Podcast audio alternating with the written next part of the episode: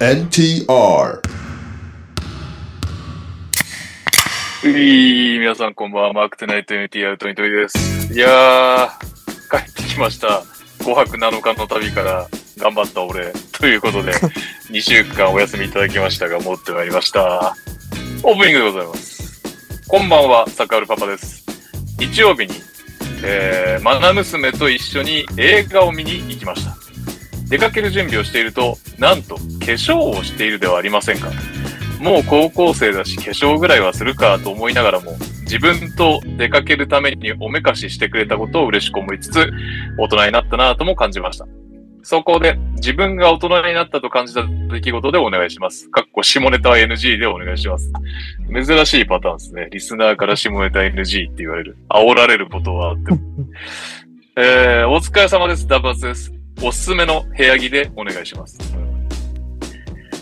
ランバラルです。トニさん、ダイナーの海外取材お疲れ様でした。別にダイナーのじゃないけど、まあいいお、お題はコロナ明けに行ってみたい海外の場所でお願いします。私はリーグ中断1週間後の試合を行く予定だったので再挑戦したいです。もう、なるほど。悲しいですね。リーグ、あの時か。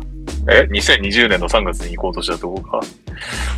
ちなみになんですけど、コロナもうなんか、開けてる風でしたけど、誰もマスクしなかったよ、アメリカ。向こうはそうだよね、はい。そう。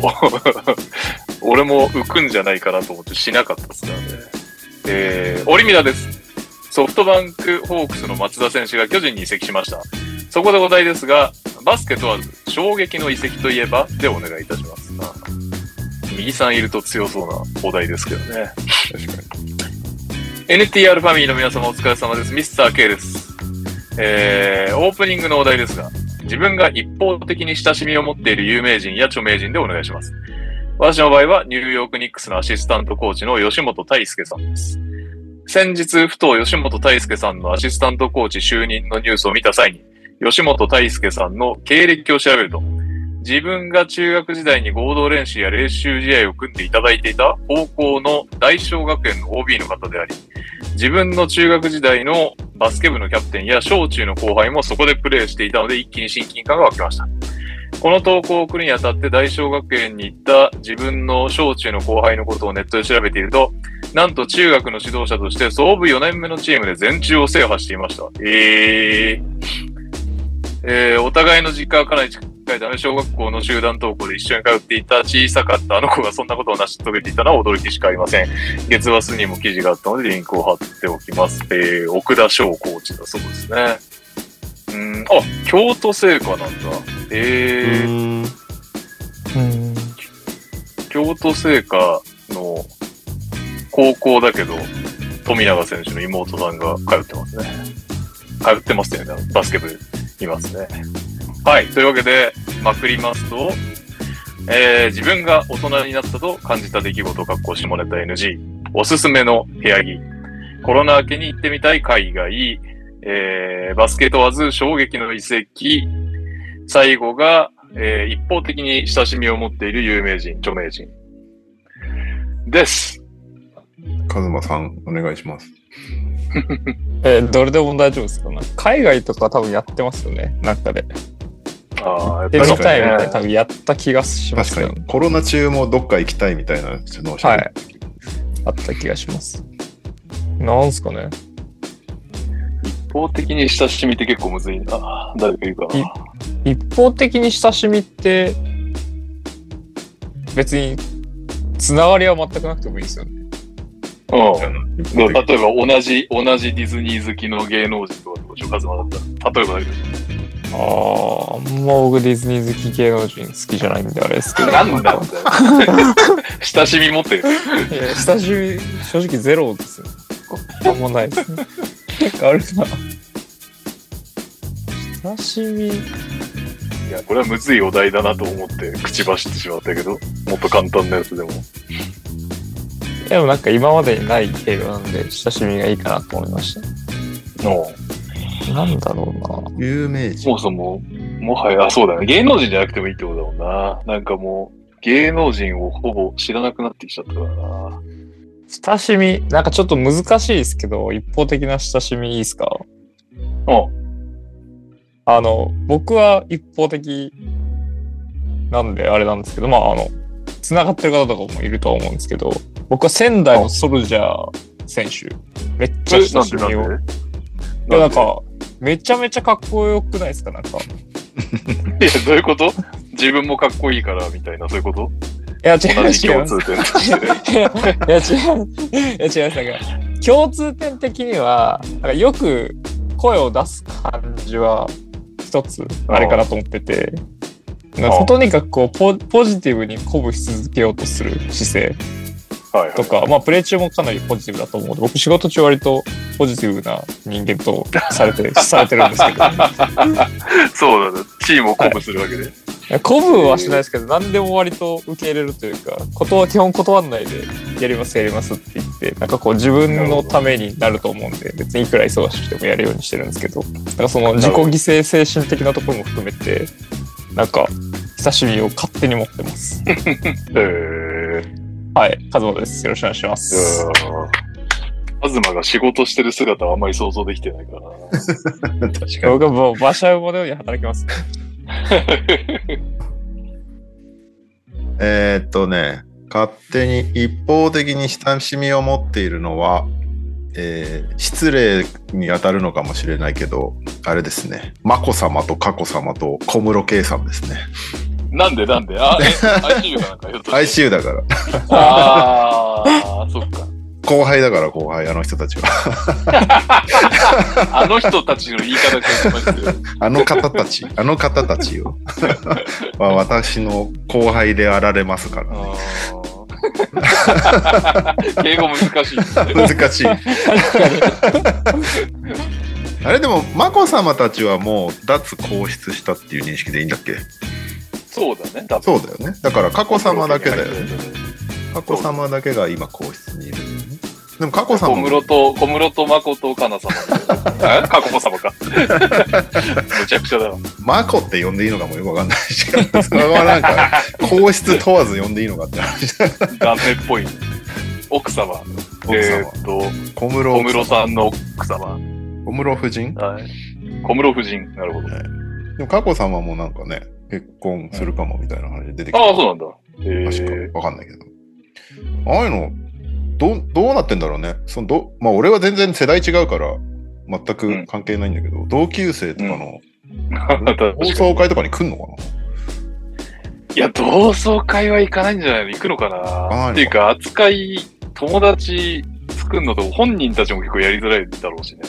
ねど結局どんな学生生活を送ってたんだろうな。なんか佳子さままあ、少なはくとも、ダンスサークルかなんかに入ってる写う真ん。をあ、本当なんか週刊誌かなえーんすごいじかに撮られてたよね、ダンスサークル。あ、そこだ。ダンスサークル1個しかないから。めっちゃ青春してるじゃん。そうそうそう。えとなると普通に友達いそうじゃん。ー、そうだね。心配するほどでもなかったな。よかったですね。素晴らしい青 春が。どうなってるかな。まあでもなんか、なんかしらこう、あの人たちが、あの方たちがニュースに上がると、はいああってなる。こう後輩ね、つって。そうそうそう。だから小室圭さんがようやくあの、弁護士試験受かった時になんかほっとしたもん。ああ、よかったなっつって。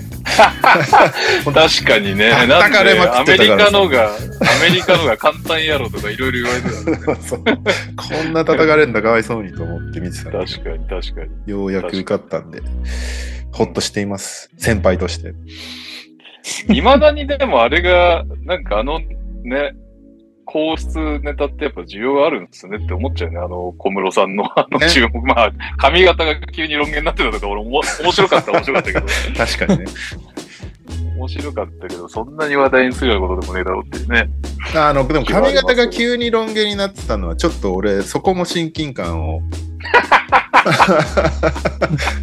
切らないからね、レオンもね。だ一し日ぐらいか、あの、アメリカで、アメリカで髪切るのをちょっとなんかて抵抗があるというか、ああ、普段本当にちゃんと切ってくれるのかなってアジいうア人心配はいはいはが、いそうそう。そのメンフィスで俺が結局切らなかったみたいな さ、あれは、あれは日和すぎでしょ。いいネタになったのにいやいや、その後オールスターに取材に組にもなってる なんでお前アフロなのみたいな感じ気で。にしないいやいや、わざわざパーマかけないでしょ、日本人の髪を。いやいやいや、ちょっとこう、前髪整えてっつって、結果、アフロになりましたみたいな感じになりそうなとこだったじゃん。なんないなんないもっともっとアフロの人たち切ってないないよ、パーマとか。小室さんも多分ね、アメリカで髪切るの怖いっつって切ってなかったもんあーなるほどね。知らまなあ、い。それはあるかもし れない。願掛けとかだったら申し訳ない。受かるまでは伸ばすみたいな。さあ、確かにね。それはあるかもね。はい。先輩の大西亮です。いや、でもこれもむずくて、なんかさ、今井まやちゃんと話してた時に、彼女が慶応だって知って、あ、後輩じゃんみたいな感じになったんだけど、めっちゃ同窓だって分かってから、そんなに、なんて言うんだろう。今井まやちゃんの方がそのネタを引っ張りたくなさそうだから、あこれは絶対先輩ずらしちゃいけないやつだなと思って、すごくその話題を私は今、今というかずっと避けてます。今井まやちゃんに対しては。ね、人もそれぞれですからね。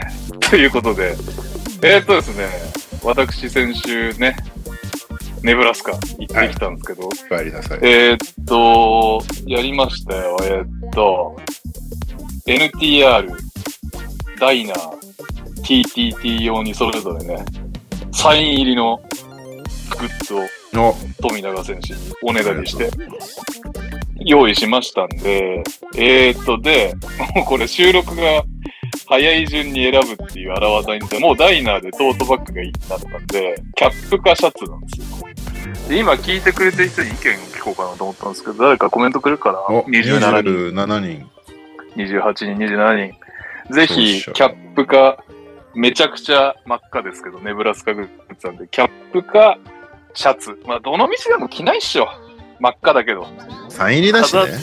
サイン入りだから、飾る前提でね。だからそういう意味ではトートバッグとか飾りづらいんで、裏面にサインもらっちゃった。あんまり何も考えずに。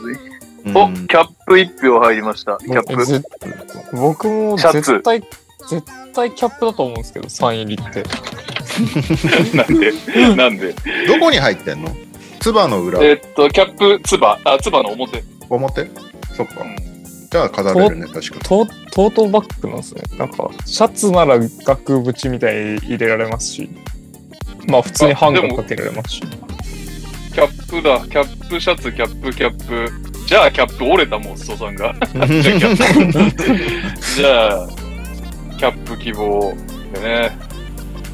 ということで、どうしようか、トートバッグ NTR は。トートバッグは部屋の真ん中からこうやって釣って、全方位から見るっていう飾なりるほどね。なるほどね。ハングステン島みたいな感じにな ってる。そうそうそういいですね。えー、じゃあ、キャップで NTR は決まりです。どうしようか、まあ、大喜利だよね。NTR といえば。まそうあ、ねさすがにやっぱ大喜利じゃないですかね。なんか、なネんブだラろスうカっぽいお題お題はないですかネブラスカっぽいお題。ネブラスカ。トウモロコシしかないネブラスカに現れた新名物とか。いや、ちょっと難しいか な。 難しい。ちょっと難しいいや、めっな。ちゃむずいっすよね。 大喜利のお題作るの下手とかよく言われたよ あ、でな。も、右さんてが結構うまいんだよな。トウモロコシが有名なんですよね。うんトウモロコシが有名。トウモロコシを使った、うん。一新し発ギくャ グを投稿してもらうと。はい、いいじゃないですか。トウモロコシを使おっーた一発ギャグ。えトウモロコシを使った一発。文章ね。いやいや、動画動画。あ、動画誰も応募しなそうだな。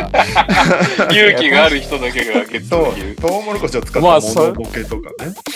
そりゃだって、富永選手のサインですよ。やっぱ体張らないと。そんな安売り、安売りできないですよね。動画。なんだろうな採用されたら大柴さんが全力でやってくれるんですかね、ストさん。やらないですね。なんだろうな大喜利。大喜利。富永くん、ネブラスカ、トウモロコシ。ネブラスカは田舎ですね。何があるかなうーん。考えますか。考えましょう。み右さんが妙案をくれると思います。確かに。これは後日考えたものをね、後日考えたものを、だから、TTT はダブドリのハッシュタグリツイートキャンペーンにして、ダイナーは Google フォームにして、えー NTR は、えー、おぎ、全部募集、応募、全部に応募していただいて構いませんので、という形にもしたいなと思います。はい。はい。というわけで、今週もいきますか。久々の発生。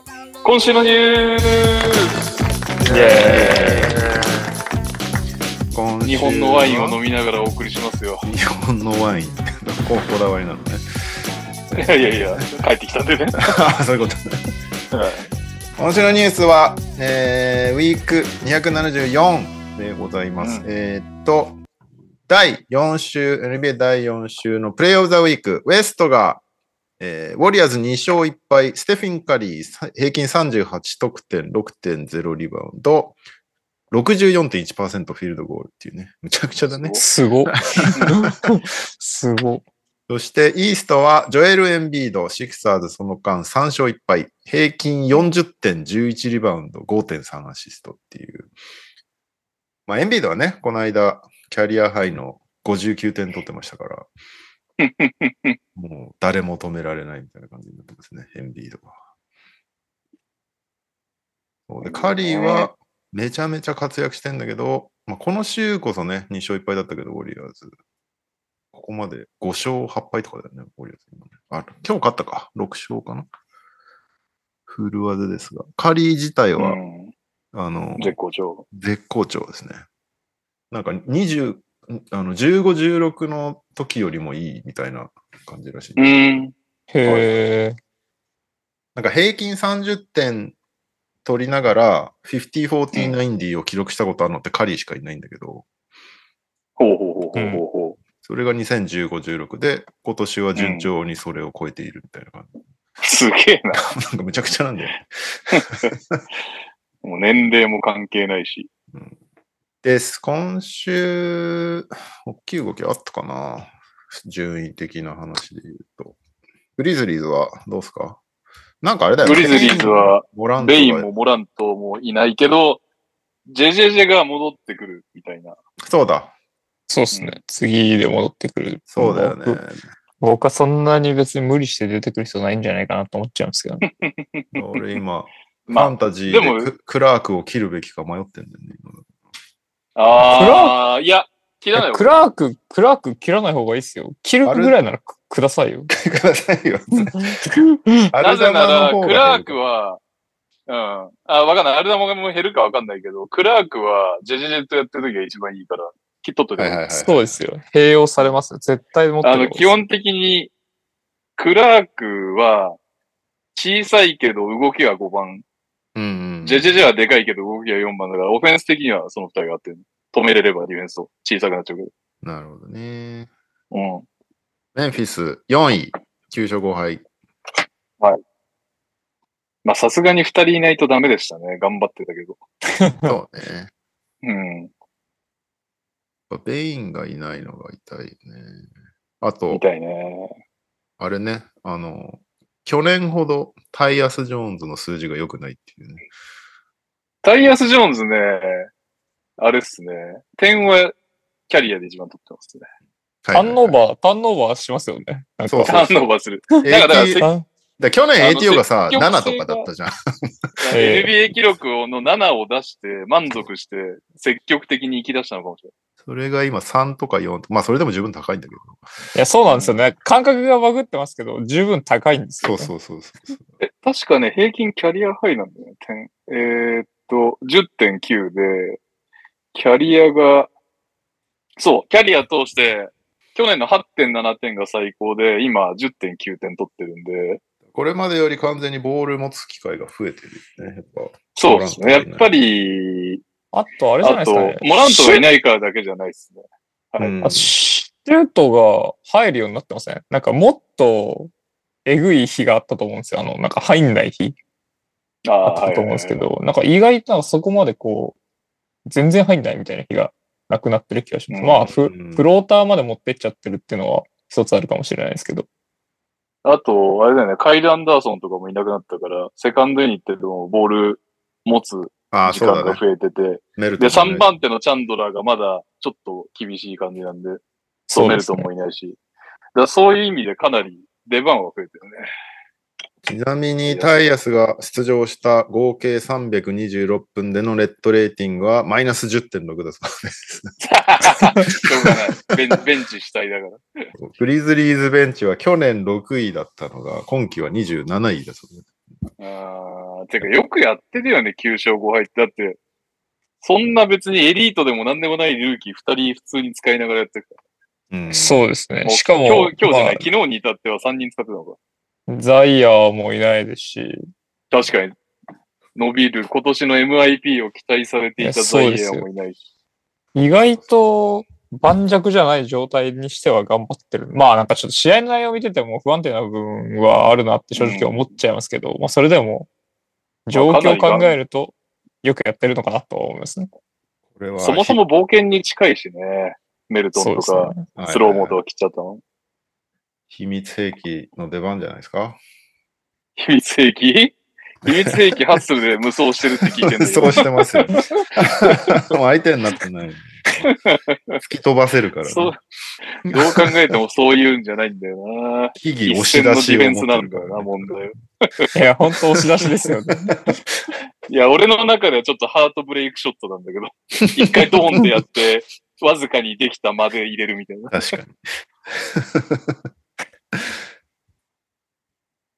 いや、はいでも確かによくやってる方だよね、完全に。やうん、やって頑る張っ方てだる。と思いますけどね。いや、これでロディとラレイビアが仮にプレイオフでも、今年のプレイオフでも、ね、10分以上もらったとしたら相当すごいよね。この今年のクイズの実験は。うん。仮にだったけど。いや、僕結構ラレイベア期待してるんですけどね。跳ねないね、まだ。まだ早いいでいっすねていう印い象や、だけどね。そうですね。あとはなんかこう自信持ってシュート打ってくれればそれだけで相手的には嫌かなと思うんで、うん。うん、確かに。期待はしたいですあと、シュートフォームが綺麗だから、一見入りそうに見える。そうですよ。 ま、マイク、マイク、マイクミラーですから。マイクミマイラーク・ですミよラーね的な。マイク・ミラーは入ってたでしょ、だって。えでもそういいややあの、そうフォームそうが、ですフォームが似てる。ああ、そういうこめっちゃとマイクミラーですよ。ね。 でかいマイク・ミラー。しかも入んないわけじゃないんだけど、やっぱりボリュームシューターじゃないよね、今のところね。そんな本数じゃない。ま あそうですね。うんうん。マイク・ミラーばりにめちゃくちゃ打ってほしい。全盛期のマイク・ミラー打ちまくってたよ。あとはなんだろうな。バックスが、まあ、ヤニスがいないっていうのがああんだけど、ポコポコ負け始めてるっていうまあ、のかな。ボストンがやたら強い。あ、あいつもいないよ。そのせいで負けていると言っても過言ではない。ホリデーも順調に休んでますよ。あ、そうね。ホリデー、ヤニス、ミドルトンいないですからね。そりゃ勝たないですよ、ね。まあ、カッチと一緒だ ね。勝た、勝たないでくれよと思いますもん、それじゃあ。 モランとベイン、ジェジェジェと一緒ですね。それでもそう10っす勝、3敗とかだからね。すすごいっすよね。ごいよね。うん。あとは、ブレイザーズも強いでしょ。いないのに。うん。でも西混戦だね。そうね。西がそうっすねやっぱ強いね。西はね、 本当に意外とタンクしないのお前らみたいなのが発生してるおかげで、いや、本当にそうですよね。ほんと、いつ切り替えるんだろうね不思議な感じになってるあの人たちねね、どうするつもりなんだろう。マジでロケッツが貯金を生かして、ああ、でもなピストンズとかも頑張って負けてんのか。そうね。うん。まだまだわかりませんな。まだまだわかりませんね、どっちも。ブルーズがね、全然暗転しないんだよね。すべてが。 まあでも、あれですね。勝負を投げてるわけじゃないけどっていうのは辛いですね。 そう。いや、そうっすよね。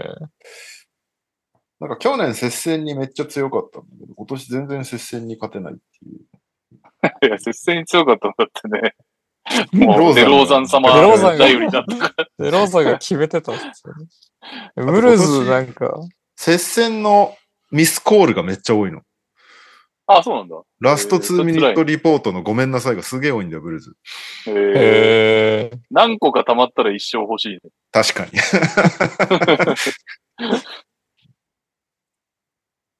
うーん。なんだろうなトロントもシャキッとしねえな。ブルーズと一緒いっぱトいロンですトはやっぱね、シアカム抜けちゃったのが痛いよね。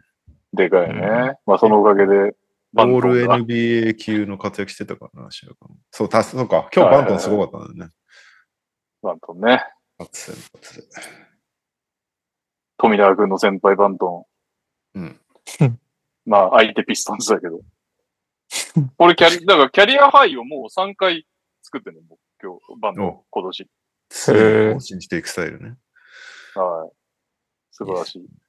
スリー入んねえって言われたけど、7分の3。完璧ですな。あとは、まあ、どこだろうな。まあ、ジャズとかは後で喋るとして、どっか面白いとこあるかな。あ、ニャオさん的にマジックが今4勝9敗で、なんかずーっと接戦なんだって、マジックって。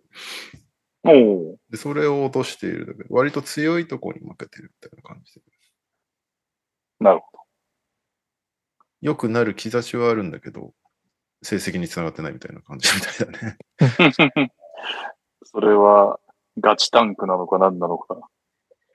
まあでも、別にね、オーランドなんか本当あいつに、バンケロもまた休んでるけど、うん。若手に成長を与えつつ、ね、勝つのもまあ経験だからね。全然あり。うん。そうね。でもなんかでマも、ジロッタリーは絶対行くみたいな。マジックは未来明るい感じするよね。うん。バグナーもいいし、そうねバンケロもめっちゃいいし、なんならボルボルまで活躍し始めたし、あとどうすんすかね。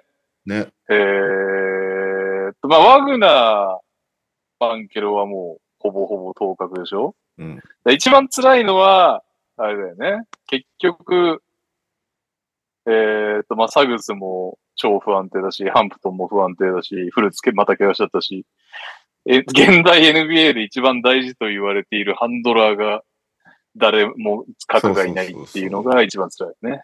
コール・アンソニーとかもね。コールアンソニーの時はだね。しかも核とはならないだろうしな。コールアンソニーの場合は。めっちゃいっぱいいるんだけど、みたいな感じになってるよね、本当に。なんか他のチームから引き抜きたい若手がいっぱいいる状態で。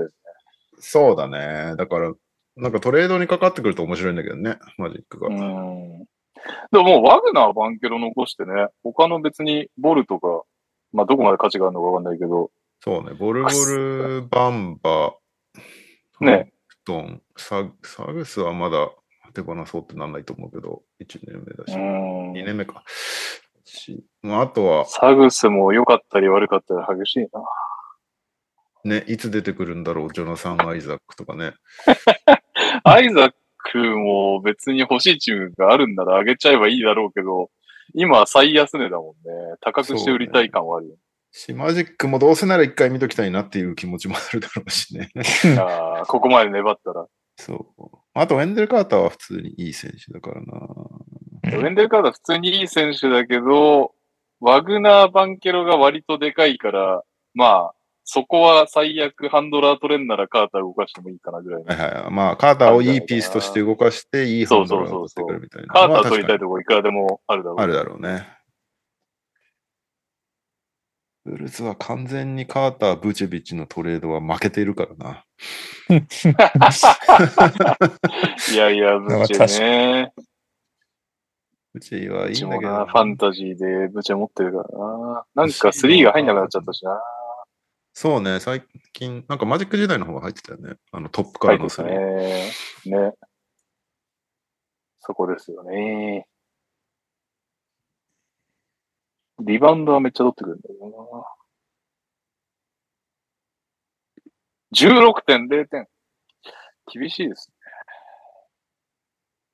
ブチェこんなにインサイド、うんこんなにインサイドガラガラなのに31分で出て16点か。まあ一応ダブルダブルだけど。あ、でも3、率はいいんだ。今年はね、そんなに悪くない。うんむしろ2が、センターの割に2が良くない。全然把握してなかった。なるほはい。ど。はい。はい。っていう感じですかね、今シーズン。ここまで。まあ、他にもいろいろあるんだろうけど、流れの中で喋っていきましょう。えっ、と、先週というか、今先々週ぐらいからずっと続いている、続いているカイリー・アービング問題ですけども、おー。と、アダム・シルバーとジョー・ツァイ、オーナーのジョー・ツァイと、まあ、それぞれ面談したようで、カイリーさん。えーはいシルバーさんもツァイさんも、あ、カイリーは反ユダヤじゃないんだなっていう印象を受けましたっていう声明を発表してたんですけど。ゆるいなそんなもん印象をどう受けやたのっかて、 どうやって判断すんのそ れっつ って。あなたは反ユダヤなんですかっていえ、そんなことありません。そっかっていうやりとりだったの かなっていう。 だとしたら、ズルズルだなって感じもするし。なんかこうう、んこう、雰囲気的にさ、レッツちょっと厳しすぎないみたいな雰囲気にななり始めてたからさ、多分、ああ、それでちょっと緩めたのかなっていう印象なんだけどね。なるほどね。なんか、結局、結局、カイリーの思ったようになっていく感じがちょっとあれだよね、毎回。ワクチンの時もそうだったけどさ。ワクチンの時、まあ、あれはでもね、州がそうそう、はい打たない打たないっつって、最終的に州が変わって、ほら見、ほら見ろ、俺の言った通りになったみたいな成功体験を獲得してるじゃん、カイリーは。ああ、 なるほだどかね。ら、今回もそんな路線になりそうだなっていう雰囲気はあるけど。まあでも、5試合は終わったけど、次の試合もどうやら出ないっぽいので、まだ一応そこはなんか、ネッツ側と調整していかないといけないっぽいけどね。うん。でもなんかあまりにも続くようなら、選手会が文句言いに行くらしいけど、どうなんだろうね。そうなんだ。だ。うんカイリーってでも選手会の割と偉い人なんだよね、まだ。理事会の委員だよね、多分。お大丈夫って感じもするけどね、その選手会。まあね、多様性をね、選手会は。 いや、でもやっぱりね、なんか人種ネタとかはもうね、こうなんかかばいようがないからな、ね、っうん。て感じですよ変に発言しなきゃいいのにと思っちゃうけどね。なんか、ね。いや、もう下がりだよね。そ何か一言言いたい的なう。し。かも自分は全てを受け入れるんだっていうことを主張しようとするために自爆してるからね、なんか 不思議、なん かね、やろうとしてることで恨めってるから、もそうよな。なんか深いこと言いたがりなんだけど、深くないんだよな。う。で、それが逆になんかね、他の思ってなかったところを怒らせちゃうみたいな感じになってうて。ん。しかもさ、その、反ユダヤ思想なのかどうかっていうのは、まあうん問題じゃないってことはないけど、問題なんだけど、うん。それよりも根本的な今回の問題ってさ、カイリーが自分のプラットフォームを使って、ああいうう不注意なことをしちゃうことが問題なわけであってさ、そこをもうちょっとなんか、ちゃんとしようよっていう感じがするけどね。結局そこをもうちょっとちゃんとせいっていうことにしないと、今後もまた何かしらあると思うんだよね。まあね。なんか論点がだんだんずれていってるような気がする。所詮 SNS って言われちゃうとあれだしな。難しいっすね。難しいよね。うんうんまあ、結局ダブスターなんだけどね、なんでも。なんか、確かに。所詮 SNS って言ってることなのにメディアはそうやって大げさに取り上げやがってみたいなスタンスだけど、カイリーって。でもその所詮 SNS を使ってめちゃめちゃ発信するんだよね、カイリーは。力を、威力を分かってるやつのやりそ方うそをうそうそするというう。だから、なんかね、難しいっすよね。うん。まあでもここまでなるとやっぱり、あれだよね。幕の引き方が難しいですよね。そうね。まあでもいない間のネッツのディフェンスめっちゃ改善されたけど、入ってきてどうなるのかっていうのは結構注目だけどね。まあ、でもどう、そうなっちゃうよね。いろんなプレイヤーがやっぱり、スター選手はね、どうしてもね。うんモラントすら、そんな感じで言われたからね、一回。 ああ、うんはいはいはいで。そんなネッツさんは、あれですよね。渡辺裕太が足首捻挫で2試合欠場したんですけど、割とすぐ復活復帰してくれて、しかもすぐ活躍をするっていうもう重要なピースになってる。重要なピースになってますね。すごい。23分11点ってもう NBA、もう立派な NBA プレイヤーだねのレベルからさらに上行っちゃったね。うん。もう重要なローテーション選手だよ ねって感じ。うすごいね、これ。なんなの、無報奨って。え、やもう報奨された、本当だよねまだされてないまだなんなの、本当 いや、ギリギリまで粘るでしょ、ネッツは。まあまあね。ギリ むギしリろまで複。数年くれよっていう。うん。そう。で、あれなんですよ。今日、スポーティングニュースに翻訳版も出したんですけど、スポーティングニュースのスティーブン・ノーさんっていう、なんうか、ん、ああ、はいはいスタッはツい。分析が得意なライターさんがいるんですけど、彼が渡辺裕太に関する記事を書いてくれてて、あの、実はリムプロテクションがめちゃめちゃいいっていう数字が出てて、うん。そのブロックだけじゃ、ブロックではなくて、その相手のレイアップを外させるっていうのがかなりうん優れた感じらしくて。守っなんか、渡辺が守ってるときは、バスケット付近でのショット成功率が9.7%落ちるらしいんだよね、対戦相手の。そんなにうん。それすごいですね。で、それはなんか、なんだ、81%イル、上位88%に入っている。だからゴベアとかミッチェル・ロビンソンよりすいい数字らしい。まあ、サンプル数が少ないっていうのはあるとは思うけど、ああ実際見てる、見ててもね、。ま足めっちゃ動かしてるし、あとヘルプディフェンスめちゃめちゃ行くからね、渡辺選手。うん。あまだあ実ー際ゴール周り。今のはマッチアップ相手じゃない。今のは、その、マッチアップアイズじゃなくて、多分バスケット付近のショット成功率だから。ああ、だ相か手全らヘル体だとプ。行った時も含まれるんだ。そうそうそう、だと思うよ。あ、ヘルプ行ってない時も含まれるぞ。フロアにいる時はってことか。いや、彼が、対戦、ちょっディフェンスに入った時のいい、あれでしたけどね。違う、違うんですかね。と、クラフテッド NBA っていうところの数字で、これをどう読めばいいのかわかんないけど、でも、リムディフェンス。あ、でもそうだね。自身から6フィート以内。だでもあそうだねリ。リム周りで彼がディフェンスしてるときっていう認識だね、これは多分。うん、だからヘルプも含むんだ。含むんじゃないかな。なるほどね。そうなんですよ。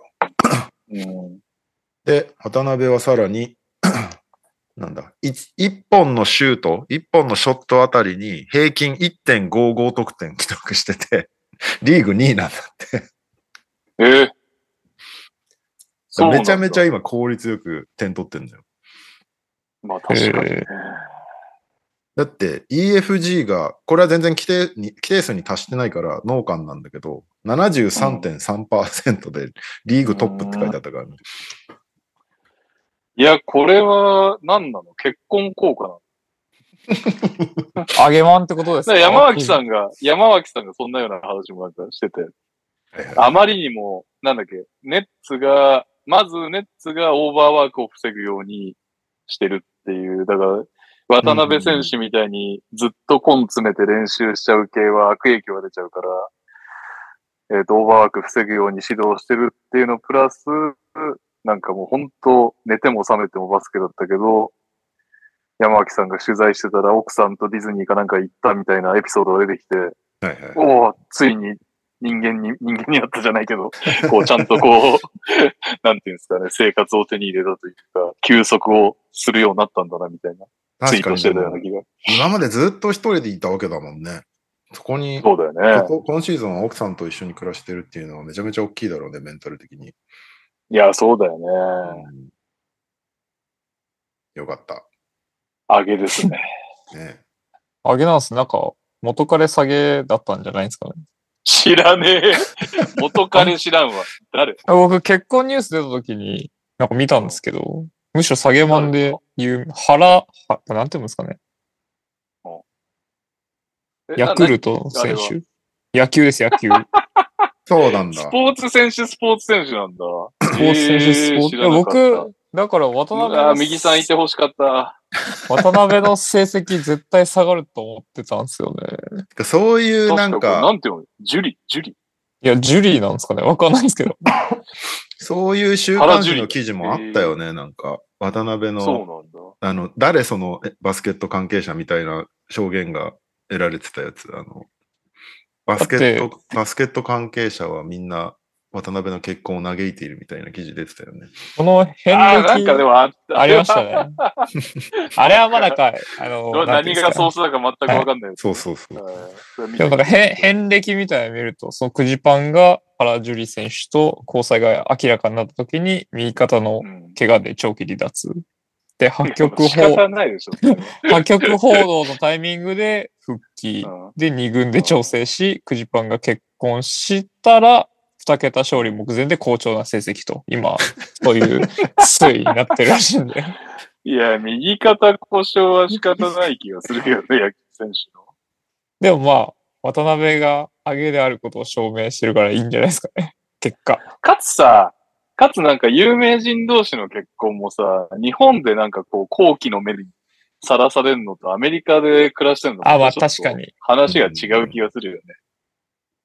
確かに。くじパンのインスタもなんか、アメリカっぽい写真いっぱい載せてるんで。 見てんだ。はいもう、久慈さんの名前も覚えられなかった。女子アナの違いがやばい、やばいぐらいわかんなくなってきてるおじさんだな。まあいいや。渡辺裕太校長最高ですよ。はい。はい。超最高です。うえーっと、あとは、マリーク・ビーズリーに2人目の子供が生まれました。おめでとうございます。えーっと、ビーズリーは、あれですね、この番組でも取り上げましたけど、ピッペン元嫁と不倫が発覚してかんら、うん奥さんに、はいはい奥さんと離婚調停中だったんですけど、最終的に仲直りしまして、先日お2う人目が生まれて、おめで絶とうご好ざいます。調、ユタジャズで大活躍中ということ で、順風満帆おめでとうございます。何があるかわかんないですね。そうですね。ノリがわかんないですね。いろい ろ。彼のノリも奥さんのノリも。えーっと、カーメロの息子、キーアン・アンソニーがシラキューズからおーはいはいはいオファーっていう、うんなんと胸圧案件ですね。白まだ井球児15歳ですからね、息子さん。すごっ。 2025年に卒業予定なんで、 まあ、それ、問題なければそのままシラキューズに行くってことになりますね。すげえ。なんだ ?20 年越しぐらいかなカーメロが優勝してから。そうですね。わあ、もうそんな立つ、当然そんな立つのか。あれすごそう。ワンアン、ワンエンドダンで優勝 &NBA だっけそう、だから、あの、そうだよね。全、全高校生が憧れるやつ。はい はいはい。スターだったなあ初期のカーメロ。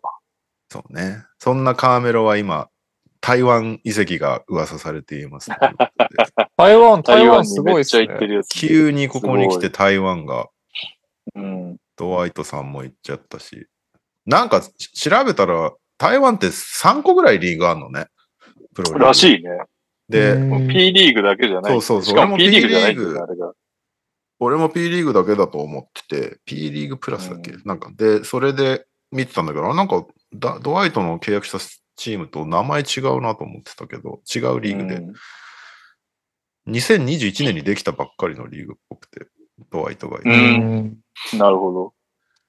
そんな3つもリーグあっていいのかな制裁食らわないのかなフィーバーから。確かにね。 でもなんか金額見ると B リーグがいけないような金額がじゃじゃないんだよね。で、そプラスアルフこ、ァがあるんですかね。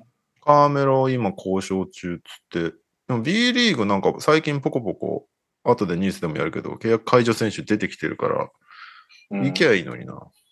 そういう感じじゃないのかな何なんだろうね。全然わかんないですね。あれかな ?NBA アウトの条項を嫌うとかそういうのがあるのかな B リーグああ、でもそれはあるだろうね。うんなんか、せめてだから2026の、あーあんなことないのがわかんないけど、2026に広角がない世界になったらワンチャン NBA アウトある契約でいい選手連れてくるっていうのは発生するかもしれないね。うん今よりは。ね入れ替えがあって、途中でいなくなるのは結構きついよね。そうだね。戦力として考えてたのに急になくなっちゃうっていうのは。なるね。はい。で、あとは同じ息子ネタでいくと、DJ ワグナーがケンタッキー大に決まるっぽいっていう。おお。あの、 U- ジュアン・ワ UFO グじゃナないですーかの息子です。彼も勝手に僕は親しみを 感じている あ、近近所なんだっけ はいあ近。近所まではいかないけど、同じニュージャージー州なんで。ニュージャージーの人はなんか勝手に好きになります。はいはいはい。ということで、大学路線を選んだんですね。最近なんか大学以外がすごい注目されてるけど、っああ、確かに確かに。て感じかな NBA ニュースは。うん投稿ってある ?NBA は。あ、NBA 方面ちょっと待ってください。ないです。じゃあ、日本方面。まず、さっきちょっと契約解除って話してたけど、ジュリアン・マブンガ選手、宇都宮うレッ。クスと契約解除ということ、双方合意の上で契約解除ということですけれど、なんだっけ、9試合で平均6点ぐらいだったんだっけまあ、うんハマってないなっていう感じはあったけど、もうちょい試すのかなと思いつつ、割と早期に契約解除。そうですね。だからブレックどうなんですかね。ね、どうすんだろうね。次の外国籍も決まってないっぽいことを、アルミホイル君は言ってたし、マブン久久し々ぶに聞りにいた聞。きましたよ。アルミホイルまだやってんだ。やってるやってる。俺通知来るようになってるから、アルミホイル君。だいぶ減ったけどね。はいはいは いはい。そう、まあシーズン始まっちゃうとそんなにね。マブンガもでも次決まってんのかな、ま、マブンガ選手に直接 DM した見たけど帰ってこないですね。ああ、そうなんだ。うんうん。まあうん、怪我が相当なのか、単純に宇都宮とはまらないからなのかわかんないですけど、まあでも、怪我相当の可能性もあるよね。ありますよね。まだまだ見たいけどな、マブンガ。うん。えなるほー、どね。と、あとは、どこ行っちゃったこれ。ニュースがどっか行っちゃった。B リーグマンスリー MVP by 日本郵便。日本郵便、うん日本郵便日本郵便。日本郵便。10月度はペリン・ビュフォード選手。うん。これまあ、これは文句なしって感じでいいですかね。あれが、なんだっけダバースさんの投稿にも後ほどありますね。お平均19.8、リバウンド11.1、アシスト7.7って言ってて、オールラウンダーですね。全部リーグトップ10入りしてますね。すごい。えー得点が、まあしかもフィバルー ルだから。そうね。得点8位、リバウンド5位、アシスト3位。 これね、面白かったね。10月22日のサンロッカーズ渋谷戦では、フィールドゴール成功率100%の30得点を含むトリプルダブルを達成っていう。笑っちゃったよ。やば。ということしでか。もはいあれだけゴリゴリプレスしてくる相手にそれ を。今年はあれですよ。はいこのマンスリー MVP by 日本郵便の選考委員長は佐々木クリスさんですからね。まず、えーはい、選考委員は誰がいいのなんかさっきそう、えーダとバースさんもメールだったの。小中選手、元元選手なのか。おーうんあと松島さん。え吉武そええう。あれこれ吉武松って島読さん。むやつだよね。え、松島、劇団松島の松島さん そうそうそう。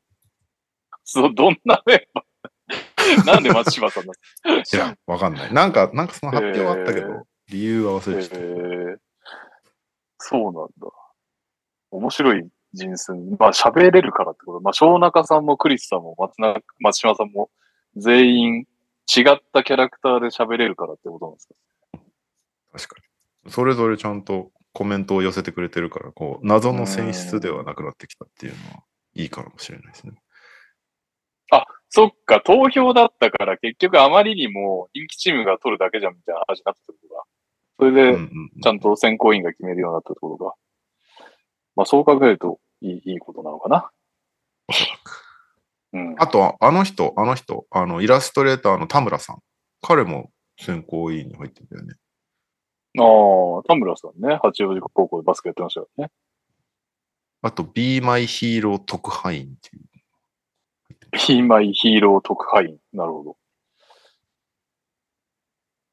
です。選考委員何人いるんですかごえ、4人う五ーん。クリスさんが委員長で、その下に4人、その特派員を入れると。うーん。なるほどね。あ、合計5名って書いてあるの。うん。はい。はい。で、まあ、とそれがでもなんか定着して、栄誉になるというね。今、そまうねだ言うて、そんなに知られてないし、うん。何が名誉なのかもないけど、このなんね、クリスさんを中途元半端なに賞だったもんね。うんあ、すごく権威、権威があるというか、おお、月間 MVP おめでとうみたいな感じになってくるんですうんね。うんうん。と思います。はい。あとは、この週末、えー、代表戦行われてまして、ワールドああ、カ見れなップかった。アジア予選。まあ、日本は勝っても負けても立場変わらずっていう感じだから、うんそこまでこう、熱い盛り上がりを見せてる感じではないんですけど、まあ、一応ね、うんそのホーバス体制をこう、強固にしていく上で重要なアウェイ2連戦ということで、うんバーレンに87対74、そして、えーカザフスタンに81対61と連勝したということで、うよかったんじゃんない。ですかね、うんなかなか。うん。なんか、張本選手が神がかってるんだけど、大 丈夫すごいんだよ、ね。張本選手、すごいよね。スリー決めまくって、そのバーレン戦はスリー9分の5で22得点5リバウンド3アシスト。うんやばそしてカザフスタン戦はスタッツパッと出ないけど、カザフスタン戦もなんかこう大事なとこで4ポイントプレイやったりしてて、うん。へえ。すごいよ、なんか今。ホーバス対戦になってからめちゃめちゃ輝いてるよね。ホーバス体制になってからもう、なんていう、まあ昔から日本代表には絶対入れときたいは入れときたい、ね、選手ではあったけど、けど有効活用できてる感じはあんまとはいえ絶対的じゃりしなかなっそうた。そうそう。ななんかよく、ああ、こいついないな、今日っていう時にめっちゃインサイドで体、腹、うん腹されて、まあスリーも決まるしみたいな雰囲気だったけど、ちょっとそっからなんか一段上がった感じある。そうね。で、今出たけど、ディフェンスもすごい頑張ってくれるし、なんか、タフだよね。タフがいいですよ。求めていることを全部100%でやってくれるみたいな感じで。いや、であとね、だから198しかないからね、この人。そうなんだよ、ね。そそれがすごい。それがもうちょいね、でかいなら話わかるけど、うん。完全にスモールフォワードでしょっていう体格なのに、インサイドやるからね。しかもかなり歯を食いしばって。うん。まあ、あとはこの Windows5 で特徴的だったのは、割とずっとパスファーストだった河村選手が、この Windows はめっちゃ点を取りに、狙いに行っていたって感じですかね。お、スリー入りました3、えーっと、バーレン戦は3分の2で20得お点い4アシスト。素で晴、らしい。えーごめんなさい、カザフスタン戦詳細僕持ってないんですけど、13得点4アシスト4スティールっていう。おーなんか、ね、Windows 3とか、Win- Windows 3は出てないのか、Windows 4とかアジアカップとかは、なんか攻め込むのに自分で打たないみたいなシーンばっかりだったんだけど、あったね。めちゃくちゃあったね。そうめっちゃいいパスしてるけど、いけたよね、自分でみたいなとこ ろも。確かに。そうなこの試合は逆に、このウィンドウは逆に積極的に自分で行くみたいな。なんか前半とか割とと。ブロックされちゃってても、あの後半も変わらず攻め続けて、むしろタイミングずらして点取りに行くみたいな対応を打ってきてたんで、なんまあなんかか、ホーバスさんが言われたっぽい。揶揄してたもんね。そうそうそうそう。町、町田類みたいっていうのを多分悪い意味で町田類みたいっていうことをなんか会見で言ってたな、覚えてるそうだよ。町田るいかわいそうっていうね。 わ。確かに。いい迷惑な比較。まあでも河村積極的なのは良かったですね。いや、スター街道を上り詰めてますね。上り詰め川て村選ますね。もう手。やっぱこれだけ期待されて本人がちゃんと登ってくるって大したもんだよね。うん、うん。しかも、高3の時から数えたらもう4年ぐらい順調に階段登ってるんだな。まあまあ、ちょっと東海はね、どういう、どういう位置づけかわかんないけど、確か彼にの中で。ですね。まあ、言った通り、その、盛り上がりに欠けている ところはちょっとあったんで、そこはなんとかしたいなって感じはするけど、うーん、難しいよね。難しいですね。決まっちゃってるってうね、んバスケファンも知ってて、さらにまだバスケファン外に飛び火してないからね。そうね。まあでもそんな中でちゃんとこうやって、えーアウェイ行って勝ってきてっていうのは偉いとは思うけどね、そのちゃんとチーム作りは進んでるなっていう感触は得られるウィンドウだったんで、よかったかなと思うけど、そろそろあれね、欧米のチームとやってるの見たいね。もうアジアはいいや。確かにちょっとそれねそうですね。だってね、ワールドカップ予選行ったらアジアとやるわけじゃないわけだからね。まあ、やらないでしょうね。そろそろがっつり練習試合を組んでほしいな。うヨんー、ロッパとかと。そうね。次の Windows 6は2月23、26、うんイランとバーレンとのことああ、まあ、イラン強いからね。そうだね。まあ、イランはちょっとしたテストになるだろうけど、やっぱりね、え、23、24って26。 ?23、26は NBA 選手は出れないんじゃないちょっと出れないか。オールスターウィーク圏のってことうん。ずれてるか。その前の週じゃないかな、オールスターウィークだって。なんか NBA と FIBA がそこ連携取れてるとは思えないな。うん、確かに。うーんと、オールスターウィーケンドは17から19ですね。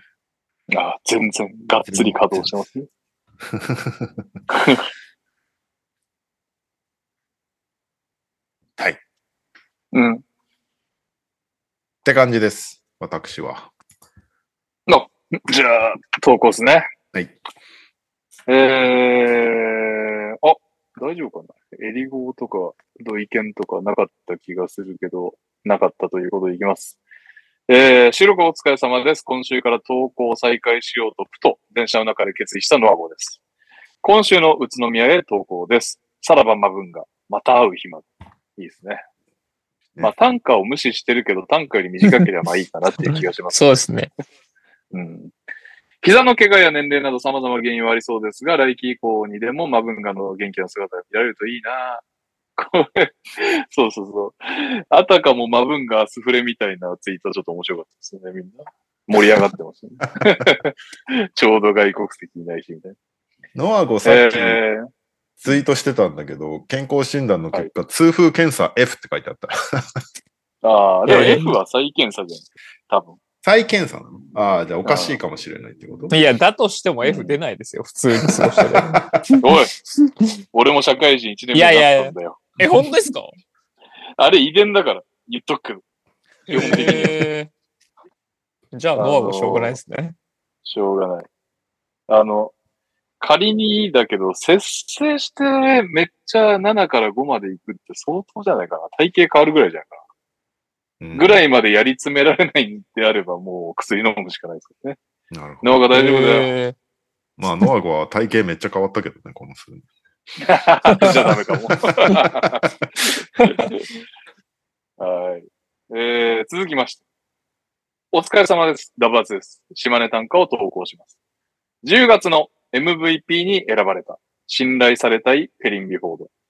去年まで候補3人からに人気投票っぽく選ばれていた B リーグのマンスリー MVP でしたが、今年から審査員的なメンバーが選定されました。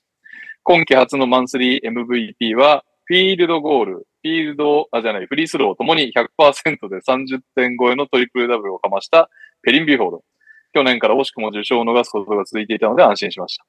今週もにゃお先生クイズですってなってるんですけど、まあ、早い者勝ちでいきましょうか、お二人。先生が得意なスタッツについてのクイズです。NBA でもフィールドゴールが100%、かっこフリースローはミスありで、30点以上のトリプルダブルを達成した選手が歴代2人います。うん。一人は近年達成したニッコラ・ヨキッチですが、もう一人は誰でしょう早押し。へーシャックとかじゃないんですかブー。 30? ぜ全然わかんねえな。いや、絶対わかるよ。本当ロバートソン。いや、違う。チェンバ、チェン、チェンバレン、チェンバレン。正解、正解。ああ、チェンもバうレン言っときゃ当たる男。 正解はウィルト・チェンバレンでした。最悪わからなかったとしても適当に言って当たるように正解にチェンバレンを持ってきました。鳥取からは以上です。はい。というわけで、俺がウィナーだーえやってない。やってないです。ー、僕は、やりましたよ。 お、偉い。 P2 ってことだよね。俺は忘れた。お い、あ の、カズマしかやってない。右さんも忘れたって書いてあるよ。先週俺、覚えててやったのに、そうです。今週忘れちゃった。ちょっと結果待ってくださいね。まあ、詳細の結果が必要ですね。あの、奈良対熊本にかけました。うん。っていうのも、ギリギリまで忘れてて、あ、やべえと思って行けたのがそれだったっていうだけなんですけ当ど、日の夜の。 10 10 15時ぐらいに気づいて、うわやばいやばいと思って、16時からの試合があったんで、あ、よかったよかったと思いながらそれにかけました。俺も土曜の夜までは覚えてたんだけどな。あー今回ですね、僕は、えー割とこう戦略的に購入いたしましてですね、ほうほえっと、奈良勝利、熊本勝利、両方にかけておりました。う。なるほどねおーほうほう。接戦になるってことすあのー内訳を言うと、奈は良いが7から9点差で勝利、奈良が10点から14点差で勝利。これはなんか過去の結果みたいなところとか見ながら参考にしてやりまして、うん。で、逆に熊本が勝つ場合は、4から6点差か7から9点差なんじゃないかという、ちょっとまなあるほど、ギリギリ勝つみたいな。おはいいはいい予想してるなと思ったんですよ、我ながら。はい。結果、うん外れました。何対何取っちゃった正解は、熊本勝利10から14点差でしあた。ーなのいでやー逆、逆予想してれば、勝ってて、いくら、いくら返ってきたんだろうな。難しいねほんとむずいよね、これ。ウィナいやもーうめっちゃむずいね。できる気がしないもん、これ、毎週。えそうですよ。だから、トニーさんいやがでも俺お休み週に毎週、うん。話してましたけど、ちょっとどっかでタイミング作って、あのやめるタイミング作る必要があるんじゃないかって話 は話をして当ましたたんなくねこれっつって、やめるタイミングを考えないといけない。いやいやいやい や。ちなみに僕俺はは別にギャンブル好きだからいいんだけどさ。はギャい。ンブル好きだけどさ、これ、かけるのが難しすぎるんだよね。 なんか勝ちのいや、目でも思がったんだあけってどほ。しいですね。いや、思ったんだけど、結局、分散して薄い勝ちで、毎週は無理だから、そう、当てもうるしかなズいバんだよッ。と、ズバッと1本1000円、まあ1000円じゃなくてもいいけど、まあ俺が例えば毎週1000円かけるとしたら、もう毎週、例えば仙台の1戦目なり2戦目だけに、もう絶対この点差っつって1000円1本勝負みたいなのを続けてって、何試合かに1回当てれば、プラスみたいな。そうね。方がそうするんじゃなくて、決め打ちしてっちゃった方が、好きなチームとかでうん。応援しがいがあるし。まあ、僕はこれで今回の結果を持って、連敗街道がまた進むっ ていう。借金だけ俺もが2増個えて二二回ぐらいしか出てないのか。しかも1回は鳥紙。大幅にマイナスであることは間違いないな。これ、ウィナー側はどう思ってんだろうね、これね。でウィナーでもちょっと売り上げやっぱ伸びてないっしょ、多分。っていう、まず。だってむずいんだもん。気楽に変えない。 やそうなんだよね。そうなんだよね。それが大変。なんか試しに買ってみやすいですけど、続けづらいですよね。あ続けづらいね。そういや、それなんだよね。始めやすく続けづらい。に200円だったらまあいいかなと思ってやりますけど、やってま、やりましたけど、結果、うん誰もポジティブに続けようと思っ てない企画だと思うんで、いやいや。勝てる間口が狭すぎるよね、ちょっとね。なんうか、んそうね。はいじゃあ今週、仙台どこなんだろう。まあ仙台負けを予想するのが嫌だっていうの も。いや、そうなんですよ。僕それであるまる癖かけてないんで、うん。 アルバルク戦は俺、アルバルク戦は俺仙台に3000円ぐらいかけて全部死んだから。 うわ、島根とだ。島根アウェー。これはきついっすね。でも俺もその路線にしようかな。1チーム固定、毎回この点差に1000円みたいなのを。いや、確かにこの点差に1000円ぐらいしといた方がいいかもな。いや、俺はそこで毎試合仙台にかけて、点差とかは一応毎試合考えようかなと思ってたんだうけど。ん結局、一口ただ200円が6倍とかだったところで大したことないんだよね。 そうなんでだからまあ、すちいやりといつうか、もです分よ、ね散。すると、分散すると当たった、せっかく当てた時が全然ね。そうそうそうそう。いやー、かといってアウェー島根辛いなービフォードを誰が守んの仙台は。テ ラス、それはもうラ、ラションですよ。ラショーンか。確かに。そう言われるとラションで、ラショーンが頑張るのか。でも、ビフォード、やろうと思ったら40分出れる子だからな。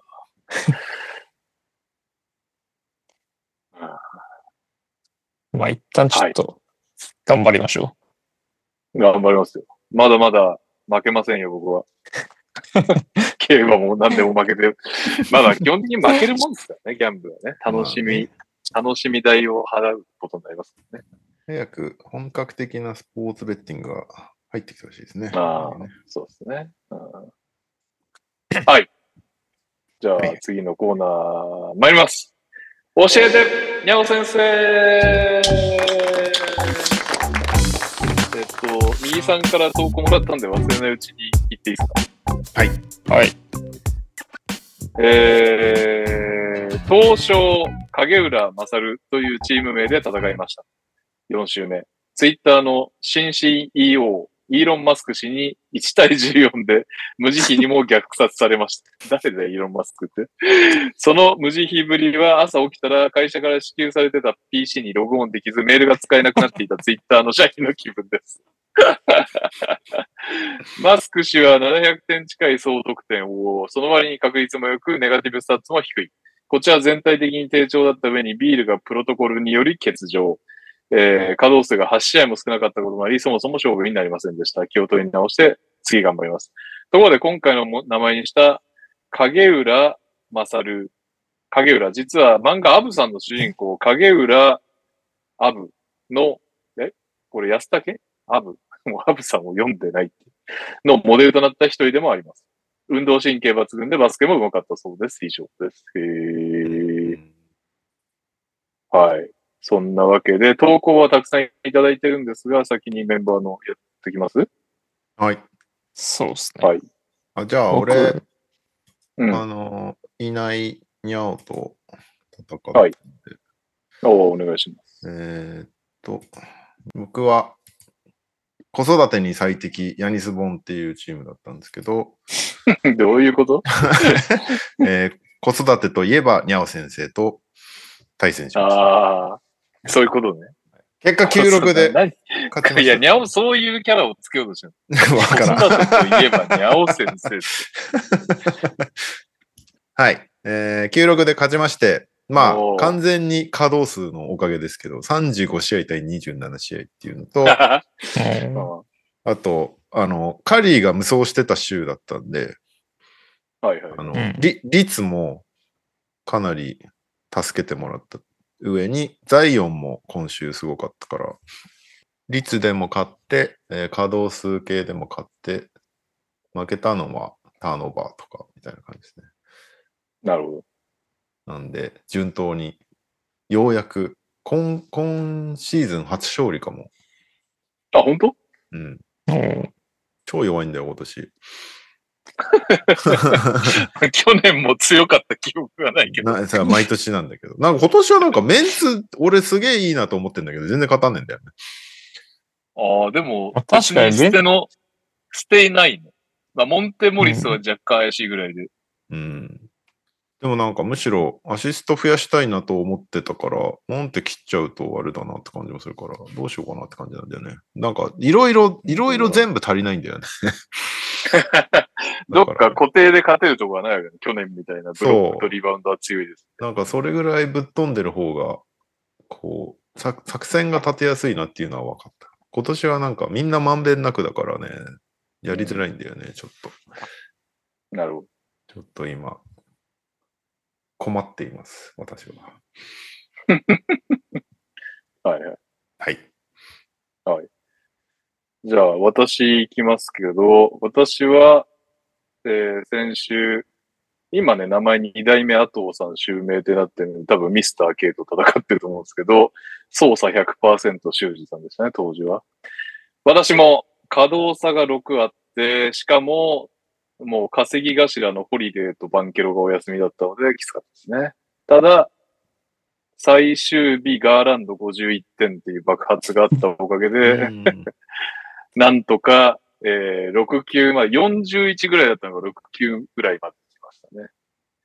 まあ、今年のチームは、キャラは気に入ってるけど、怪我多いですね。先週、ガーランドずっと怪我してたのに、ホリで、バンケロ、怪我になっちゃって、ちょっと厳しいですね。こう、今も順調に負けております。ホイホイさん相手に。ただ、怪我がね、そんなに重くなさそうなんで帰ってきてほしいんだよな。そうホね。リデーは捻挫とかだったし、バンケロもそんなでかいやつじゃない。ああ、両方捻挫だ。なんとか帰ってきてほしい。そして、どっちも足首だあれですね、あの、JJJ を取ろうと思ったらすでに取られてましたっていうのが今週のハイライトでしたね。あ、そうなんだ。もう取れてない。うん。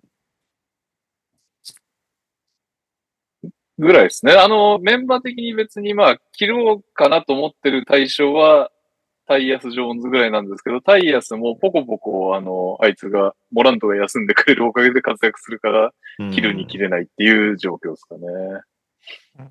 うん。まあ、だからなんか、あのーいい順位じゃないですけど、まだ、まだそこまで焦ってないかなという感じです、私は。なるほど。じゃあ、すいません僕でいいですかうん。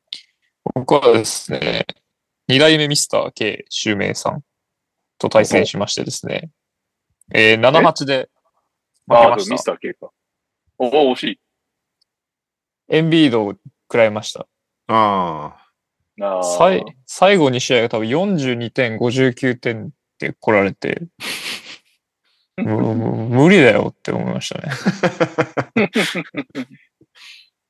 それをやられちゃ勝てないなっていう感じで終わりましたが、まあ、うちのチームも別に強くないんで、まあ 当然、本当嫌いだよね、自分のチーム、カズマ。当然、去当年然かにな。引いき続 き。いや、2や、で年も、連モラ続、ントいいじゃん、モラント。モラント出ないですもん、試合。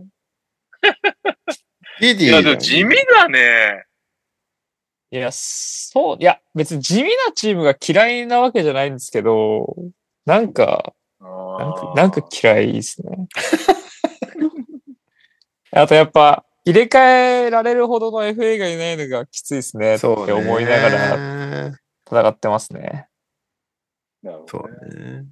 最初のシュートが割と良かったのと、最近ジャマール・マリーが上がってきてるよね、まだね。良さげなんで、そこが良かったかなとは思いますけど、やっぱキャメロン・ジョンソン消えてしまったのが個人的にはあ、そっかそっかですそっねか。そうだったね。なるほどね。なのでまあちょっと、どうにかこうにか頑張ろうかなといった感じです。はい。じゃあ、順位をレオさんいいですかちょっと、はいリス、リスナーじゃねえや、メンバーの順位を。えーっと、メンバーが、トップが芝ちゃんだね。僕で9位。 まあ、でも9位だけ ど、5割はね。私、 5割5割。確かに、29。そうですね、確かに。に分け、5割。で、その下10位に、にゃお先生。ニャオ先生。ニャでオ、先生、このリーグが始まって以来の確か双子にで、すね。 2個得下意。の、得意の不平等トレードとかしないのいや、そろそろ、そろそろじゃ なそいでろすか。そろ発動するんだよね。はい、そろそろだと思いますけどね。えー12位にカズマ。はい。はいはいはい。そして、ここひどいな。えー13位に右くん、14位うにん僕がいます。いや、ここどころじゃないっすよ。みんなプレイオフ圏内みにいないんんで。なここプひどいっレすイよオフ圏外だね。やばいね。やばいね。 放送というか配信のやる気ゼロっぽいよね。誰もいなかったプレイオフに。確かにプレイオフ行かなかったらもうそこで企画 い終了。や、そうですすよ。企画終了だしうーん。もうリ、リーグ戦の結果振り返って終わりですよね。はい、ということで、投稿をいただいております。はいお疲れ様です。捜査100%修士、オーナーネーム、副所長です。教えてにゃおせんにゃお先生の投稿です。先週我が軍は母父トニー・ビンさんと対戦しました。テイタム、ガーランド、マサリン、バンケロの火力に震えながら毎日を過ごしておりましたが、稼働数の差でなんとか勝利することができました。対戦ありがとうございました。こちらこそ。強みも弱みもぼんやりしているチームなので、トレードはまだまだ受け付けております。現状のロスター載せます。レブロン、ラスでもこの二人は動かしたくない。もはや意地ですが、ベイン、バンブリート、バランチュナス、MPJ、オリニク、マーカス・モリス、アイビー、ホーホー、ご興味ある方は連絡ください。えー、ベイン動かせんのか。えー、続きまして、オリミラです。教えてにゃお先生投稿です。N2 リーグウィーク4の結果を報告します。オリミラは首位のガイモン、かっこグングッドモンティナスさんと対戦して9-6で勝ちました。おう相手にインジャリー、インジャリーのヒーロー、ブログドン、バンブリートがおり、 なんとかされました。怪我ばっかじゃないか。次節はプロファンタジープレイヤーのドラえもんくんと対戦おですー胸を借りていきます。おードラえもんプロ。その他順位は添付にてお送りします。ミドルおじさんが復活してききてます。以上です。ということで、1位が、から、シャミさん、ガイモンさん、あエド・デイビスはポテンシャル枠、SG、マーシー、オリミラ、あ、ミドルおじさん7位、すごい。エメット・ブラウン、SDGs 童貞、水田子、えー、あ、プロ、プロ11位、えそうなんですよ。プドラえもんロ、プロ今シーズンだいぶ調子悪いんですよね。えー、12位、南をファイナルへ連れてって、13位、アカウントがロックされておりますね。江戸前デマキャッツ。14位、キュータロンタ、キュータロンタ。15位、モーリーファンタジー。16位、シリッパーズ。だそうでございます。えー、そして、N2 からもう一人いただきました。こんにちは。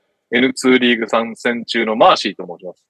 今更ではありますが、チームの診断をしていただきたくメールを送らせていただきました。NTR ファンタジーは初参戦ですが、にゃお先生の教えの通り、担保ジとチームかぶりは極力避けたドラフトができ、かつ推しチームの若手も取れてバランスのいいチームができたとは思っています。ちなみにドラフトは6位で、1巡目 KD、2巡目デジョンテマレー、3巡目プーチビッチを取りました。今のチームは添付の通りです。添付されたのは、デジョンテ、えーバセル、サイモンズ、デュラント、ウェンデル・カーター、ギディ、ブーチェ、ブーシェー、えー、ジェーデン、ジェーデンだっけ、ジェーデンだっけ、ミネサタの方のマクダニエルズ、キリアン・ヘイズ。えーヘイズねキリアンヘイズ最近し、いいっすよね。ここ数日いいけど、でも取っていいのか迷うよね。ヘイズとかバントンとか。キリアンヘイズはもうなんかシュート入んない選手として、なんか認識しかしてないんで。うんい。や、そのイメージあるよね。主力が休んでる系を今取っちゃっていいのか迷うところだよね。えー主力に大きな怪我はなく、現在5位と順調なスタートですが、リスで負けることが多く、手こ入れを図りたいところではあります。過去、キリアン・ヘイズは最近取りました。カニンガムが帰ってくるまでの命かなという感じです。ご意見、コメントあれば、お願いいたします。まあ確かにヘイズ以外は全然あれだし、別になんか、数字に、確率にこだわる必要ない気がするけどね。サイモンうんズ、デュラントとかいたら。確か5位とかね、好調なうちはいじんなくていいと思いますよ。正直。うん。うん。はい。えー、お疲れ様です。NTR ネーム、昔ちょづいてたミドルおじさんです。久しぶりの教えてにゃお先生投稿です。ご挨拶が遅れましたが、まずは今期の公式 N2 リーグに当選できたことに心より感謝を申し上げます。社会人感が出てますね。えー、ファンタジーも開幕し、早くもウィーク4が終わりましたが、皆様ご意見、ご機嫌いかがでしょうかやれボコられた、やれ大敗したと嘆いているそこのあなた、ご安心ください。下には従います。一周目にガイモンさんから投稿があった通り、私は初戦を0対15で完封負けしました。いやー、こんなことあるもんですね。狙ってもなかなかできるもんじゃありません。続く2周目も某プロファンタジープレイヤーに6級で赤愛し、このままどんどんそこを突き進むかと思われました。しかし、続く3、4周目は主力を怪我で各チームを相手に対象するという強運だけで這い上がり、すでに最下位を脱出して現在は7位と、一気にプレーオフ圏内までジャンプアップしました。ファンタジーは本当に何が起こるかわかりませんね。なので、大敗に心を痛めている皆さんも諦めずに戦いましょう。そこで、にゃお先生にお聞きしたいのは、いないので、代わりのメンバーで何とかしますが、選手の入れ替えタイミングのコツです。相変わらず自分には目利きのセンスがなく、拾った直後に活躍しない。切った直後に活躍するなどというファンタジーあるあるを未だに何度も繰り返してしまいます。ちなみに私はトランザクショントレンドを見ると無償に選手を入れ替えたくなる難病にかかっており、5周目にしてすでに無駄な動きの多い8ムーブをかましてしまいました。プレイオフに備えて我慢した方がいいと思いつつも、なかなか禁断症状に耐えられません。これの治療法はないでしょうかまた N1 ではどんな状況でしょうか皆さんの選手の見限りポイントや、調子が悪くても忍耐するコツなども参考に教えていただけると幸いです。それでは今期もよろしくお願いいたします。いや、なんかシュート打ってる本数とか、調子悪くても打たせてもらってたら残すな、今んとこ。うん。僕も出場時どうですか皆さん間は、出場時間ですね。時間。ププレイタイイムじゃないですかね。いや、でもそうだよね。結局ププレレイイタタイイムムでかいよね。なんかスタッツでプレイタイムがさ、相当してます20分ぐらいでもなんか10本以上打つやついいんじもん。あいいよねああ。でもまあ、それはちそなみにれで、こう、ちゃんと役割を持たされてるから、僕ならキープするかなと思いますけど。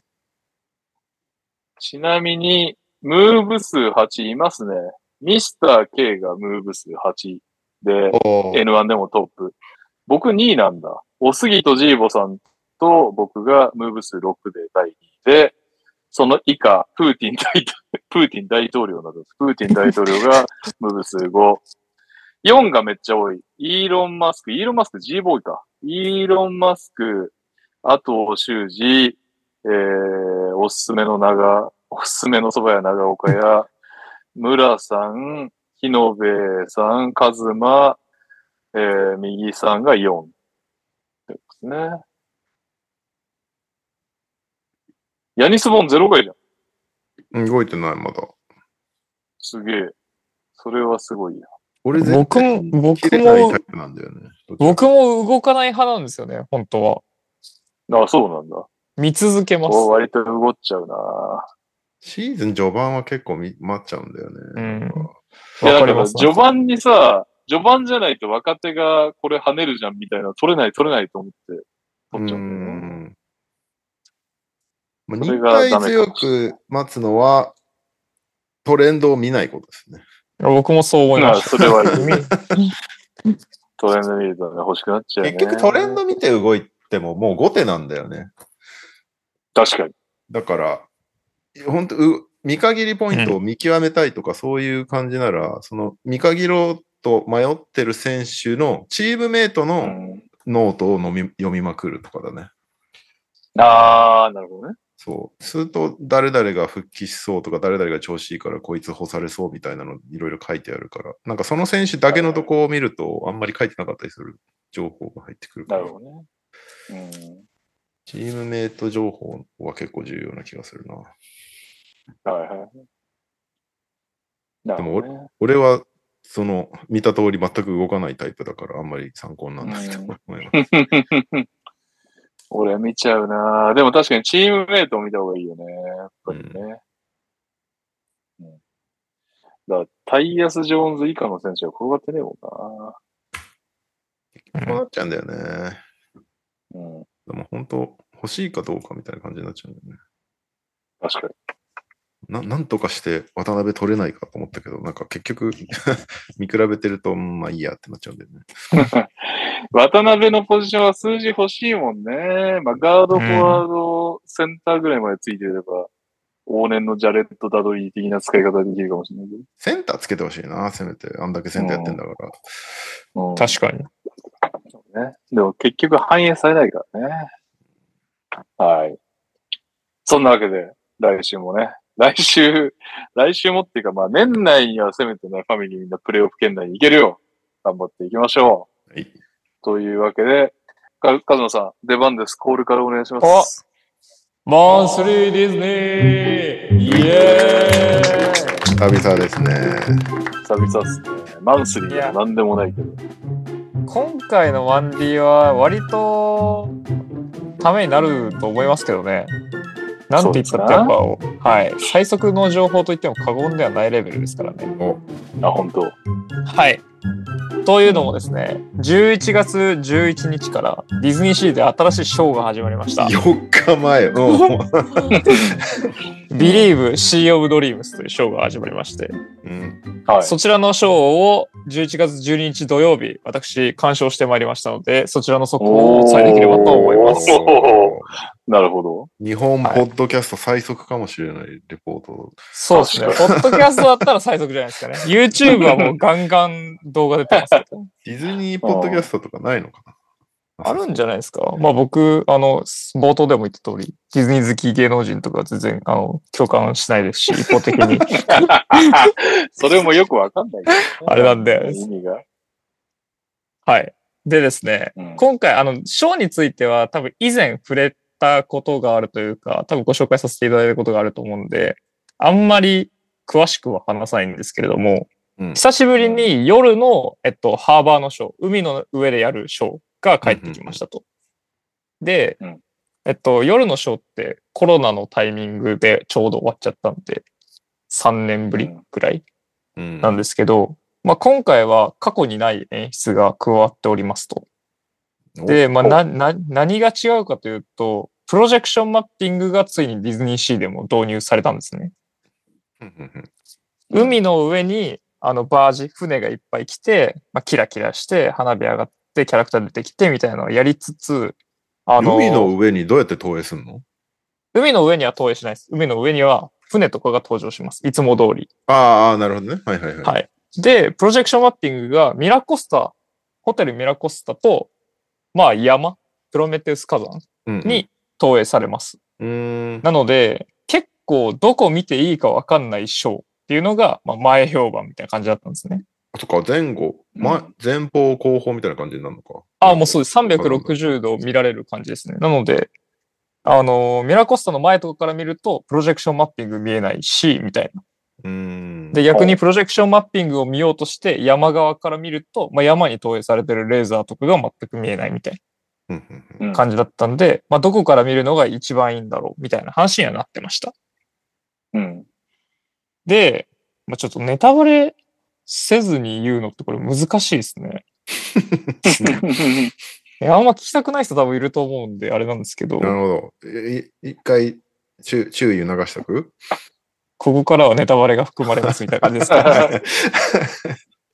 あの、結論ですね。もう海に集中してみた方がいいショーでした。なるほなど。ので、おーあでも、それぐらい含ませ情報の方がいいかもしれないね。うんはい。大事です。僕の場合は、あの、プロジェクションマッピングも見れるエリアから見たんですけど、というか、抽選が当たったんで、めっちゃいいとこで見れたんですけど、うんうんうん。僕は海に集中して、ミラコスタの前から見た方がいいんじゃないかと思いましたね。なるほど。結局、ハーバーのショーなので、すごいんですけど、あーなるほどね。なるほどね。はい プロジェクションマッピングもちろんすごいんですけど、あの、海に集中して見た方がいいなっていう感じでした。ただう、んこのショー、そう簡単に海に集中できない仕掛けがございましてで すね。もうなるほど。あの、今回のショーって、まあ見れるエリアが結構限られてるんですね。うん。まうず、一番いいエリア、まあもうほんと最前列とかで見られるエリアに関しては、あの、もう360度まで言わないですけど、ミラコスタの端っこから、あの、リドアイルっていう、まあちょっと島みたいになってるところまで、バケーションパッケージっていう、ご存知ですかバケーションパッケージ。いいえ。何もわかんないです。まあ簡単に言うと、いい席でショーも見られるし、なんか乗り物も早く乗れるし、みたいなパッケージプランがディズニーってあるんですよ。うん。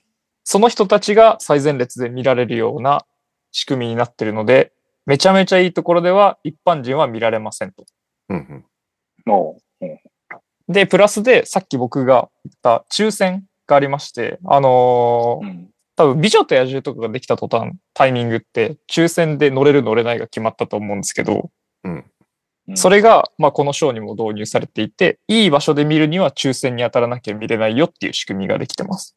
うん。うんで、プラスで、えーもう一個厄介なのが、ディズニープレミアムアクセスという課金シートですね。2500円払って、いい席で見えるやつ。はいはい。まあ、こうの、んまあ、大きくよ3つのパターンがあるんで、本当に何もしない一般人からすれば、めちゃめちゃいいところで見れないと思ってください。これ結構厳し,、はいはい厳しいですね。で、なるほど。はい。じゃあ2500円払っちゃえばいいじゃんって思うかもしれないんですけど、2500円のチケットも今地獄の状態でして、ああ、取れないんだ。払っても。ああ、そうですね。まずそもそも買えないんですよ。入って5分以内に売り切れますね。2500円のやつが。すっげえで、2500円のやつ買うじゃないですか。でも、2500円のやつ買ったからって、このエリアで見られるって保証ってなくて、課金エリアの中で早いもん勝ちなんですね。うーん。な。うんなのでで、、した上で早めに行って並んでないといけないってことね。はい、そういうことそうです。そういうことです。ただ、その、はい、早すめのげえ世じ、界だな。早めの次元がバグってましてですね、僕がこの前行った日、土曜日に関しては、朝一入園早々に並んでる人たちがもう出始めて るんで、もう何してんほんのその人たち、犯人ざっくりは8時半から19時半まで座り続けてるんですよ。何もせずに。いすごいな。なんか悟りを開いてる人人たちみたいな。やそうです、そうです。なので、あの、リスナーの皆さんは不用意に課金チケットを買わない方がいいんじゃないかと僕は。ああ、逆にあねー。買って安心して夜行ったら見れあないそうです、そうです。みたいな話になるけどね。見られないことはないですし、もちろんいいエリアで見られるんですけど、ベストかって言われるとそうじゃないエリアなんで、 2500円の価値はない。そうですね。であれば別に一般でも見られるちょっと遠めのミラコストの前とかからの方が、僕はよく見えるなって今回ので思ったんで、そこをおすすめしたいです。一般でたまたま歩いてて、お、やってるんだっつって、ふらっと見た人は、はい。どれぐらい見えるものなの見えるの見えはしますよ。ただ歩かされるんで止まれないです。ああ、立ち止まらないでください。はい。で、もちろん一般の方が座り続ける、座り続けて陣取れるところもあるんですよ。うん。ただそういうエリアのやっぱ1列目、2列目に関してはもう朝からみんな座って埋まっちゃうんで、うん。もう当分見るの大変だと思いますね。なので抽選に当てるが一番強いです。今だなると。ほどね。すごい世界だな。はい。なので、まあこれから多分このショーを目的に行こうかなと思ってる人たちがいると思うんですけど、まあ不用意に課金シートを買わず、まずは日頃の行いで得を積んで抽選に当てると。で、仮に外れちゃった場合でも、ちょっと遠目から見るのをお勧めしたいと思います。ショーの内容自体はめっちゃいいショーなんで。えー、ああ、押せるんだ。いや、もうめ過去一番いいんじゃないですかね。僕、うるうる来ましたもん。えー、か、 彼女、彼女、彼女に関してはオープニングから泣いてましたよ。なんだそれ。いや、でも本当彼に、女は好きな、はい。ディズニーを好きな人彼女彼女ディズニー好きですね。ああ、じゃあわかんないけど、一般の人がどこまで、普通の人がどこまで、あ、まあ、それはわかんないなあるかもしれないですけど、やっぱこの、なんていうんですか、これもネタバレにしない程度だと難しいですね。なんかこう、諦めず信じることで願いは叶うよ的なショーなんですよ。なるほど。内容が、ストーリーの内容が。。うんうんそれがやっぱこう制作してた方々側のこうコロナ禍でもどかしかった気持ちとかもあるのかなみたいな風にあーいろいろ想像しちゃうと泣けてくるようなショーにはなってます。なので。まあでもそれはすごいね。そんなありふれたテーマで泣けるってすごい。はい。あとまあお子シさんョとーかショーもの質が高くないと。あ、そうですね。ショーの質は高いとめっちゃ金かかってるなって思いますよ。95億とかかかってるショーなんで、うんえ ?95 億。 95億。確か95億とかかかってますよ。すごいえね。ーなので、見る価値は間違いなくあります。すごいな。その辺、はいそれのお金でその辺の地方のなんとかランドを1個作れちゃいそうだね。まあ確かに。本当に、あ90 95億で合ってますね。投資額95億円のショーなんで、へーあの、見る価値は間違いなくありますし、まあ、お子さんとかもこえーう、結構わかりやすいショーなんで、感動するとは思いますね。うんはい。あの、火山ってさ、はい。割と浦安市民的には見えるものなんだけど、外から。はいはいはいはい。あれ見てるだけだと意味わかんないあー、意味わかんなくはないですけど、今何のシーンなのかなとかわかると思いますよ。なんあかそうなん、だプロジェクションマッピングっていう風にこう、絵が映るというよりかは、レーザービームで、まあいろんな形が、と映し出されるんですよ。うん。まあ、キャラクターにまつわるものとかが追加されるんで、あ、今このシーンなんだとかいう風に、あ、今日はこれが今映ってるねみたいな風に楽しめるのかもしれないです。エリアによっては。なるほど。ちょっと探してみよう。なので、まあ、リスナーの皆さんは行くときはちょっと気をつけながら行ってみてください。はい。はい以上、以上あでごりざいがまとうございます。す。 というわけで、ピックアップゲーういイエームじゃない行ってきますはーい。えーっと、ピックアップゲームは、ユタジャズ対アトランタホークス、アトランタホームの試合を選びまして、うーんと125対119でユタジャズが勝ちました。第4クォーターに追い上げてって感じだったかな。追い上げだったんだイ。ねはい。そうですね。そうだよね。えーっと、スタッツはジャズが、ラウリ・マルカネン32得点8リバウンド、えージョーダン・クラークソン23得点、そして、マリーク・ビーズリー2人目生まれました。18得点6リバウンド。そして、ホークスは、デジャンテ・マーレ26得点6リバウンド5アシスト、トレイ・ヤング22得点4リバウンド9アシスト、クリント・カペラ、15得点、19リバウンド。って感じですかね。ライト。いやー、あ僕がマルカネについて語るのはあれかもしれないですけど、先週も多分言いましたよ、僕。あの、ヨーロッパの予選の勢いそのままに来てる感じありますよね。すごいよね。なんか、こんなに輝いてる丸を久しぶりというか初めて見るな。そうですよね。しかもなんかルックスがいいんで、めっちゃスーパースターに見えるなって思ってます確かに、。 確 かに。そうだよねイケメンじゃないですかイケメンイだケメし、ンで。スーパーマンの衣装着てそうだもんね。なんいやかそうですね。なんか、この調子が続くのであれば、本当だから前世紀の伸びつきとか、なんかそういうレベルでフォーカスそうされてもおかしくないような選手になってるなとは思ってますね。このまま行くとオールスター入るよな、マルコン。間違いなく入るんじゃないですかね。この順位で。そこも入らないと、ちょっとなんか炎上しそうですよね、す NP るで。よね。中心選手だし。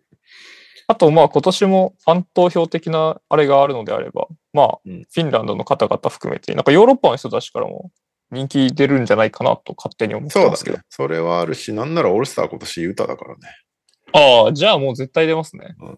全力で投票されるだろうね。いや、マルカネ本当すごいな、もう大エースになってるなっていうふうに思いましたね。まあ、メンフィス戦も割とこう厄介ではあったんですけど、はいはい。なんかもう改めてこう、なんていうんですか、感情なしに見るとそう思います。いや、なんか、すごいよね、本当に。なん、なんだったんだろう。 ブルーズ時代は。いや、今までが何だったらなりますよ、ね。いや、起用方法が間違ってたんだと思うけど。ああの、ボイレンになってからずっとさ、固定放題になっちゃってさ、外の。あ、はいはいはい。なんか、それが本当もったいなかったんだよね。確かに今の出来を見ると、固定放題にしてるのめちゃめちゃ本当ないですね。だめねだ相当いろいろできるじゃないですか。そう。ダジャズになってからさ、結構中も外もちゃんとプレイしてるから、それがいいよね。はい、そうですね。本当にそう思います。だ3が、この試合8分の6ってむちゃくちゃ入ってるけど、なんかリム周りもすごいいいんだよね、やっぱり。うん。最近のマルカネンは。いいよなぁまあ、あとあれだね。ジャズは、まあ、コンリーとかがいるのも影響してるのかもしれないけど、パス回しがめちゃめちゃいいよね。ボールがめっちゃまあ、それはコンビが影響してるんじゃないですか。ヘッドコーチヘッド誰だっあの、ハーディーって、あの、セルティックスにいたアシスタント。めっちゃ若いんだよね。あー30何歳とか。まあ、エンジが出てきたのか。そうそうそうそう。コンリーは、あの、そその後、スタ数字落ちちゃってるかもしれないけど、平均、あれなんだよね、アシストキャリアハイなんだよね。8とかなんだよね、確か今。へ平え。均8.1。リーグ5位で、キャリアハイなんだよね、コンリー。うんで、クラークソンまでパスしてるからね。なんか、パス回しが、ボールがめっちゃ回るから、絶対フリーの3作れてて、めっちゃいいチームになってるって感じするよね。結局、ジャズはどうするんですかもうタンクしないってことでいいんですかこのまま、まあ、これが続くとも思えないけどね。3が39分の17で43%でしょ。なんか、ずっとこの状態は多分続かないと思うんだよね。でも、3以外のとこもいいから、そこは、そこを中心にちゃんと組み立てることができるなら、このまま強く、このまま、ね、リあの、ウェスタンカンファレンストップを走り続けるってことはないと思うけど、うん。プレーオフは普通に考えれちゃうから、どう舵取るんだろうって感じするよね。 へえ。トレードしてみんな追い出しちゃうのか、むしろ誰が補強するのかどっちの方向に進むのか、エインジちょっと、あれだね。注目されるね、そこでも、角はいるのは。枠は丸かねんでしょ、マルカレンじゃないですか。うんまあ、あとは、インスタントスコアラー的に、まあ、クラクソンは相変わらずですし、そう、ビーズリー、ビーズリーでしたっもけいいからね。そうですよね。まあ、あと、折り、折り肉が割と厄介っていう。そうまあ、オリニクはどこにいてもね、割とオフェンスは厄介だよね。そうでこの試合さ、オリニク、マルマルカネン、結局ディフェンスはそんなにいいわけじゃないから、相変わらず。うん。マルカネン、オリニクの時に結構インサイドでボコボコ序盤やられてたんだけど、そこにあの控えのウォーカー・ケスラーをさ、投入したらめちゃめちゃ止めまくるみたいな 感じになって、バランスいいな、このチームっていう。 カズマだけケスラー持ってるの。はい、速攻切りましたね。 そうだ。あの、やっぱプレイがい6いと撃ファン1.7。あそうですよ。でもなんか、一時怪我違う。わかんない体調不良で出なかったんで、ああったねまあ、それもあって切っちゃったっていう感じなんですけど、ケスまあラーオーバーか。いいよ、オーバーで。いい選手では、なんか15分ぐらいでめっちゃ仕事をして帰ってくるみそうたいだねな。。だからプレイタイムがそんなに長くないから、なんか、ファンタジーでどうしようみたいな感じになる。ちょうなるどほ、どね。こいつどうしようかなぐらいの選手だよね。そうですはね。まあただなんかブロック欲しければ別に取る日が来るかなとは思ってますけど。はいはい。なるほどね。あれ、去年のレオさんの推しのニキール・アレクサンダー・ウォーカー、ジャズ所属ですね。全く出ないよね。ニキール全、く出ないですね。ルなんーキーのか、頃から結構期待してたんだけど、全く出ない。なんならあ俺、と、セクストンか。セクストンもそんなだったな、この試合あ、そうなんだ。は。うん、むしろ THT の方が頑張ってたわ。うーん。なんか、でも THT もまあ、ウォーカーもそう、ニキラ・アレクサンダー・ウォーカーもそうかもしれないですけど、THT も含めて、なんか、もうちょっとやってくれるんじゃないかと思って、うん、移籍というか、してるメンバーが、あー意外とそうでもないそうだね。印象はありますけどね。でもなんまかあまあレイカーズにいるよりは成長しそうだなって感じはしたな、THT。まあまあまあまあ、そうですよね。あそれね、ハはン、ドルもさせてもらってみたいなこと、うん、なんか、け結局、レイカーズにいるとさ、どうしてもプレイスタイルがもうこれ、これだけやってねみたいな感じになるじゃん、ロールプレイヤー。なるよね。 だそそうだよれねが、ジャズはやっぱ当然違うから、いいよなって感じ。伸び伸びやれてるのかなって感じはするけどね。でもなんか、THT って21歳なのに、めちゃめちゃベテランみたいな風貌だよね、なんか、見た目 が。まあま あ。ヒゲのせいかな、なんか。でも顔とガタイじゃないですか。うん。どん、どこのベテラン選手だろうと思ったら、あ、THT だと思って。あ、あれは我々が去年、プレイオフで苦しめられたバンダービルト君はどうだったんでアンダービルトはいいんじゃないなんか嫌な仕事する系だよね、どちらかというと。すかいいんじゃないぐらいか。いや、俺はめっちゃ好きだけどね、ワンダービルトのうん。タイプの選手は。なるほど。あとはやっぱ、クラークソンがプレイメイクするようになったっていうのが、一番のあれじゃないかやっぱフィリピうんン、フィリピン、フィリピンですよ。やっぱ代表って大事なんですよ、きっと。こ ういう、こういうドアマン、スーパースターがいないチームでは生かされるんじゃないですか。な。ね、だ去年、期間に入った。去年まではずーっとシックスマンやってたじゃん。なんかもうキャリアを通して。はいはだから、なんかベンチから点取ってきてみたいな役割をずっとやらされててさ、ここに来て先発だから、プレイメイクもしないといけなくて、でもそれをちゃんとやれてるから、普通にバスケットがボールが上手い人なんだな、この人って感じがするね。立派な数字だ ね、今年。なるほいやどねー、ジャズ、ジャズいいね、バランスが。ホークスはどうだったんですか、ホークスは。あホークスも良かったんだけどね、最後なんか力尽きた感があったけど、ホークスもうん良かったっすよね。なんか僕は思ってるより、マリーがいろいろやるんだなって感じはしますけどね。なんかトレイヤングのが目立たないって言ったらあれですけど、今チームに大事なのってマレなんじゃないかって思っちゃいました。い思った。で、ジャンテがめっちゃいい選手だなって思った。や、そうですよね。へー彼がメインでいいんじゃないかって思っちゃう。いや本当に何にをそう思いますね。ただ、なんかトレイはトレイでやっぱり怖くて、あ、まあ、それはありますよね。だからそうトレイヤングがいて、マレーがすごくなってるという、より生かされてるのかもしれないですけど。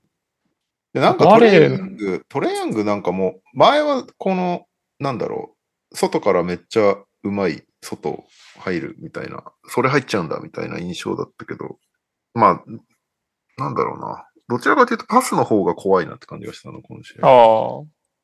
まあそうですね。まあそのおかげでこの試合とか、だいぶこう、カペラとか、まあそのあたりがおもちゃになってる感はあったので、ラジ、ラジコンでなってる感じあったの。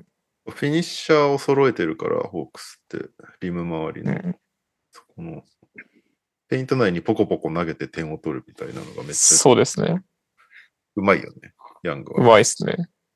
うーん。個人的にはオコングをもっと見たいんだけど、おこんぐ全然だね。なんかね、あの、カペラが良すぎて出てる時間 帯。結局カペラの時間が伸びていくって。一時期はね、カペラにとって変わるぐらい言われてたよまあでもオコング、すげえいいんだけどね、今シーズン。どうしてもカペラが良すぎて、最近。な。すごいよね。カペラってもう、どんくらいに ?30 近いもう。30ぐらいじゃないですか。 28だ。あ、まだ28。意外と、そういや、ホークス、そういう、そうやって考えると、年、年齢的なあれで言うと、だいぶみんな油乗ってる感じですね。そうね。あのオコングとカペラを並べるわけにはいかないからね、どうしてもうん。カペラが良ければいい良いほど、オコングが使えないんだよね。しかも、ホークスってこれに、ボグダノビッチ入るんですよね。そうだよね。あそこがいないのか。そうですよ。だから、まあ、バックアップの得点源がより増えるというか、今だったらジ確かにャスティボン、グジダノビッチャスティン・ホリデーぐらいだと思うんですけ確かに、それいそうたですらよめねっちゃ強くなるよな、ホークス。どいやな、んかめっちゃつ強いと思いますよ。セカンドが弱かったんだよね、やっぱり。この試合見てても思ったうけど。うん。ん。ベンチそうね20点乗ってない。そこにボグダノビッチいると全然変わってくるな、多分。ボグダノビッチが健康でいてくれれば、余裕で、なんかファ、イーストのファイナルとか行っちゃいそうなチームな。そこまで言う。僕そんなはすそごれかっいや僕はそれぐらい思っちゃうんですね。やっぱマレーがいることでだいぶ変わったなとは思います、そうね今までだとた。まあ、うんトレイヤレベン、ルなんや。デジャントテレのア存在感はでかいな。 でかいですよね。で、ハンターも結構ディフェンスいいイメージはあるんで、なんかウィングは揃ってますし、まあインサイド安定して、なんていうんですか、ちゃんと仕事してくれるコリンズとカペラいますし、小倉の次第かなとは思いますね。へえ。じゃあ、来週も決めます。そうね。すごいな。なんか、久しぶりだな。両チームを絶賛して終わるっていう。 なんかいや、確かに。そうまそういつも何この試合みたいな感想なの確かあまあいい、まあまあいいカード選びでした ね、今そう回ね。絶対怪我がいるとか、そうなんかそういうのばっかだったと思う。そうね。どっちもなんかいい状態で見れ確かにてよかった。えーっと、じゃあ来週のカード決め。明日のベーシックパスはグリズリーズ・ペリカンズ。ペリカンズ最近やったかな。えー木曜日はウォリアーズ・サンズ。18日金曜日がネッツ・ブレイザーズ。まあ、ネッツブレイザーですね。ね、いいかもね。19ヒート・ウィザーズ。うん。今日ジミーのブロックがすごかったんだよな。えー、っと、あれ ?19? 土曜日か。20日日曜日がスパーズ・クリッパーズ。うんそして21日月曜日がナゲッツ・マーベリックス。なるほこれはこれで面白そうだけど。ベーシックだとナゲッツ・マブスかそうですね。ツブレイザど。ー。あでもそうだ、俺謝ろうと、ちょっと来週出れなそうなんですよ。あ、そうなんだ。すいません。 いい。まさかのこんな4週に3回も休んでしまうなんて、大変申し訳ないんです。どうナしゲよナゲッツマブスが僕気になりますけど、う。ナゲッツ・マブスにするいつでしたっけ前日うん。前日っていうか来週火曜日でやるのか知らんけど、あれ、来週、火曜でしたっけずれた。げ、げ、月にずれてないですか確か。月にずれたんだっけズルだだったね。と思う。そうですよね。そっかじゃあ無理か。まあ別に当時じゃあ僕、絶対見られないですね。じゃあ、やめよう、この試合は。別のでお願いします。別にベーシックじゃなくてもいいけど、この際。そうまあ、ベーシックなら、ネッツ、ブブレイザーズ。は見たいですけど。そうね。まあネッツ戦は絶対見るから楽っちゃ楽だけど。あ、もう一個あるよ、ナゲッツマブス。 あ本当ですか土曜日に。土曜日の方であれば見られるかなとは思います。なんか、ドンチッチのやばさを僕はちゃんと確見かてにないんで、ね、見ときたいっていうのはああ。数字上でしか追ってないんで、しかも疲れる前に見ときたいよね。まあそうですね。まあね。 土曜、まあそれでいいんじゃないですかそれにするか、じゃあ。本当に、まあ、ドンチッチの凄さが見たいなら、ロケッツマーベリックスの方がいいかもしれないけどね、 偏った試合を。そうまあ、でも、ナゲッツマーベリックスは面白そうだね。まああの普通に面白いと思うんで、はい強みのポジありがとションが食い違ってるんで、面白そうう。そうですね。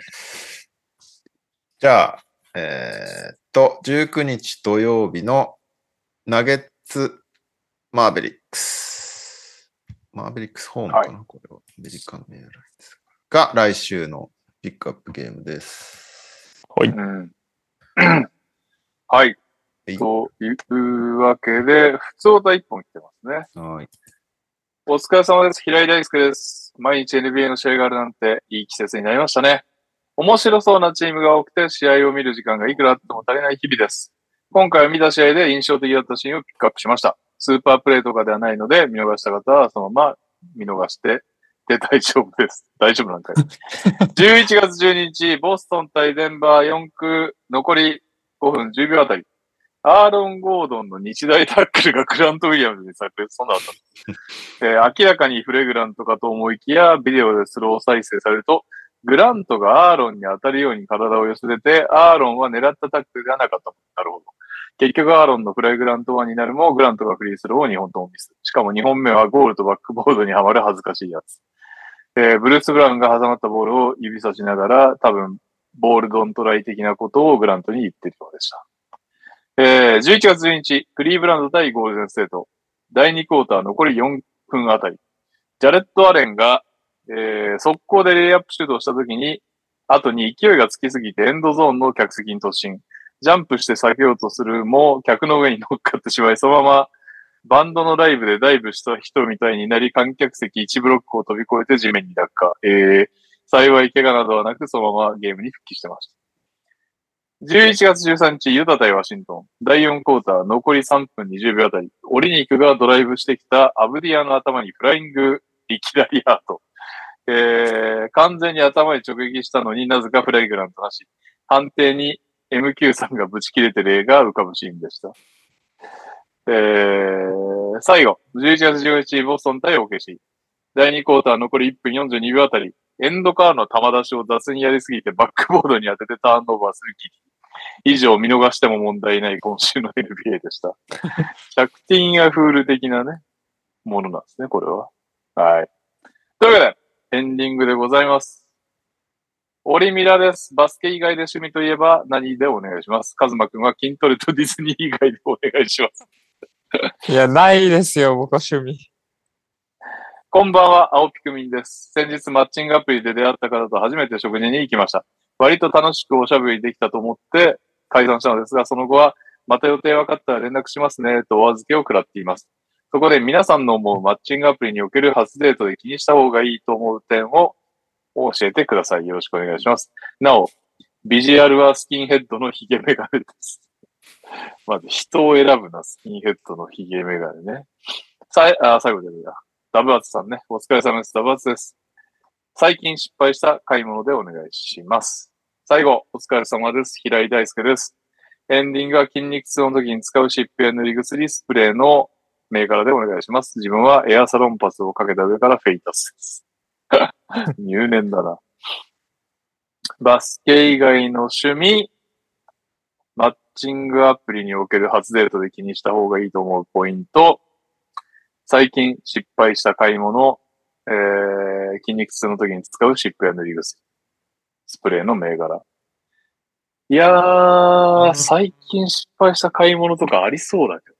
買い物でも絶対やってませんやってないですかねやって失る敗、失敗はやってないんですかね、どう買い物のネタなんかやった記憶がなんかであるんもですけどね。マッチングアプリやったことないからわかんねえし、 まあ間確違かくに。いないね。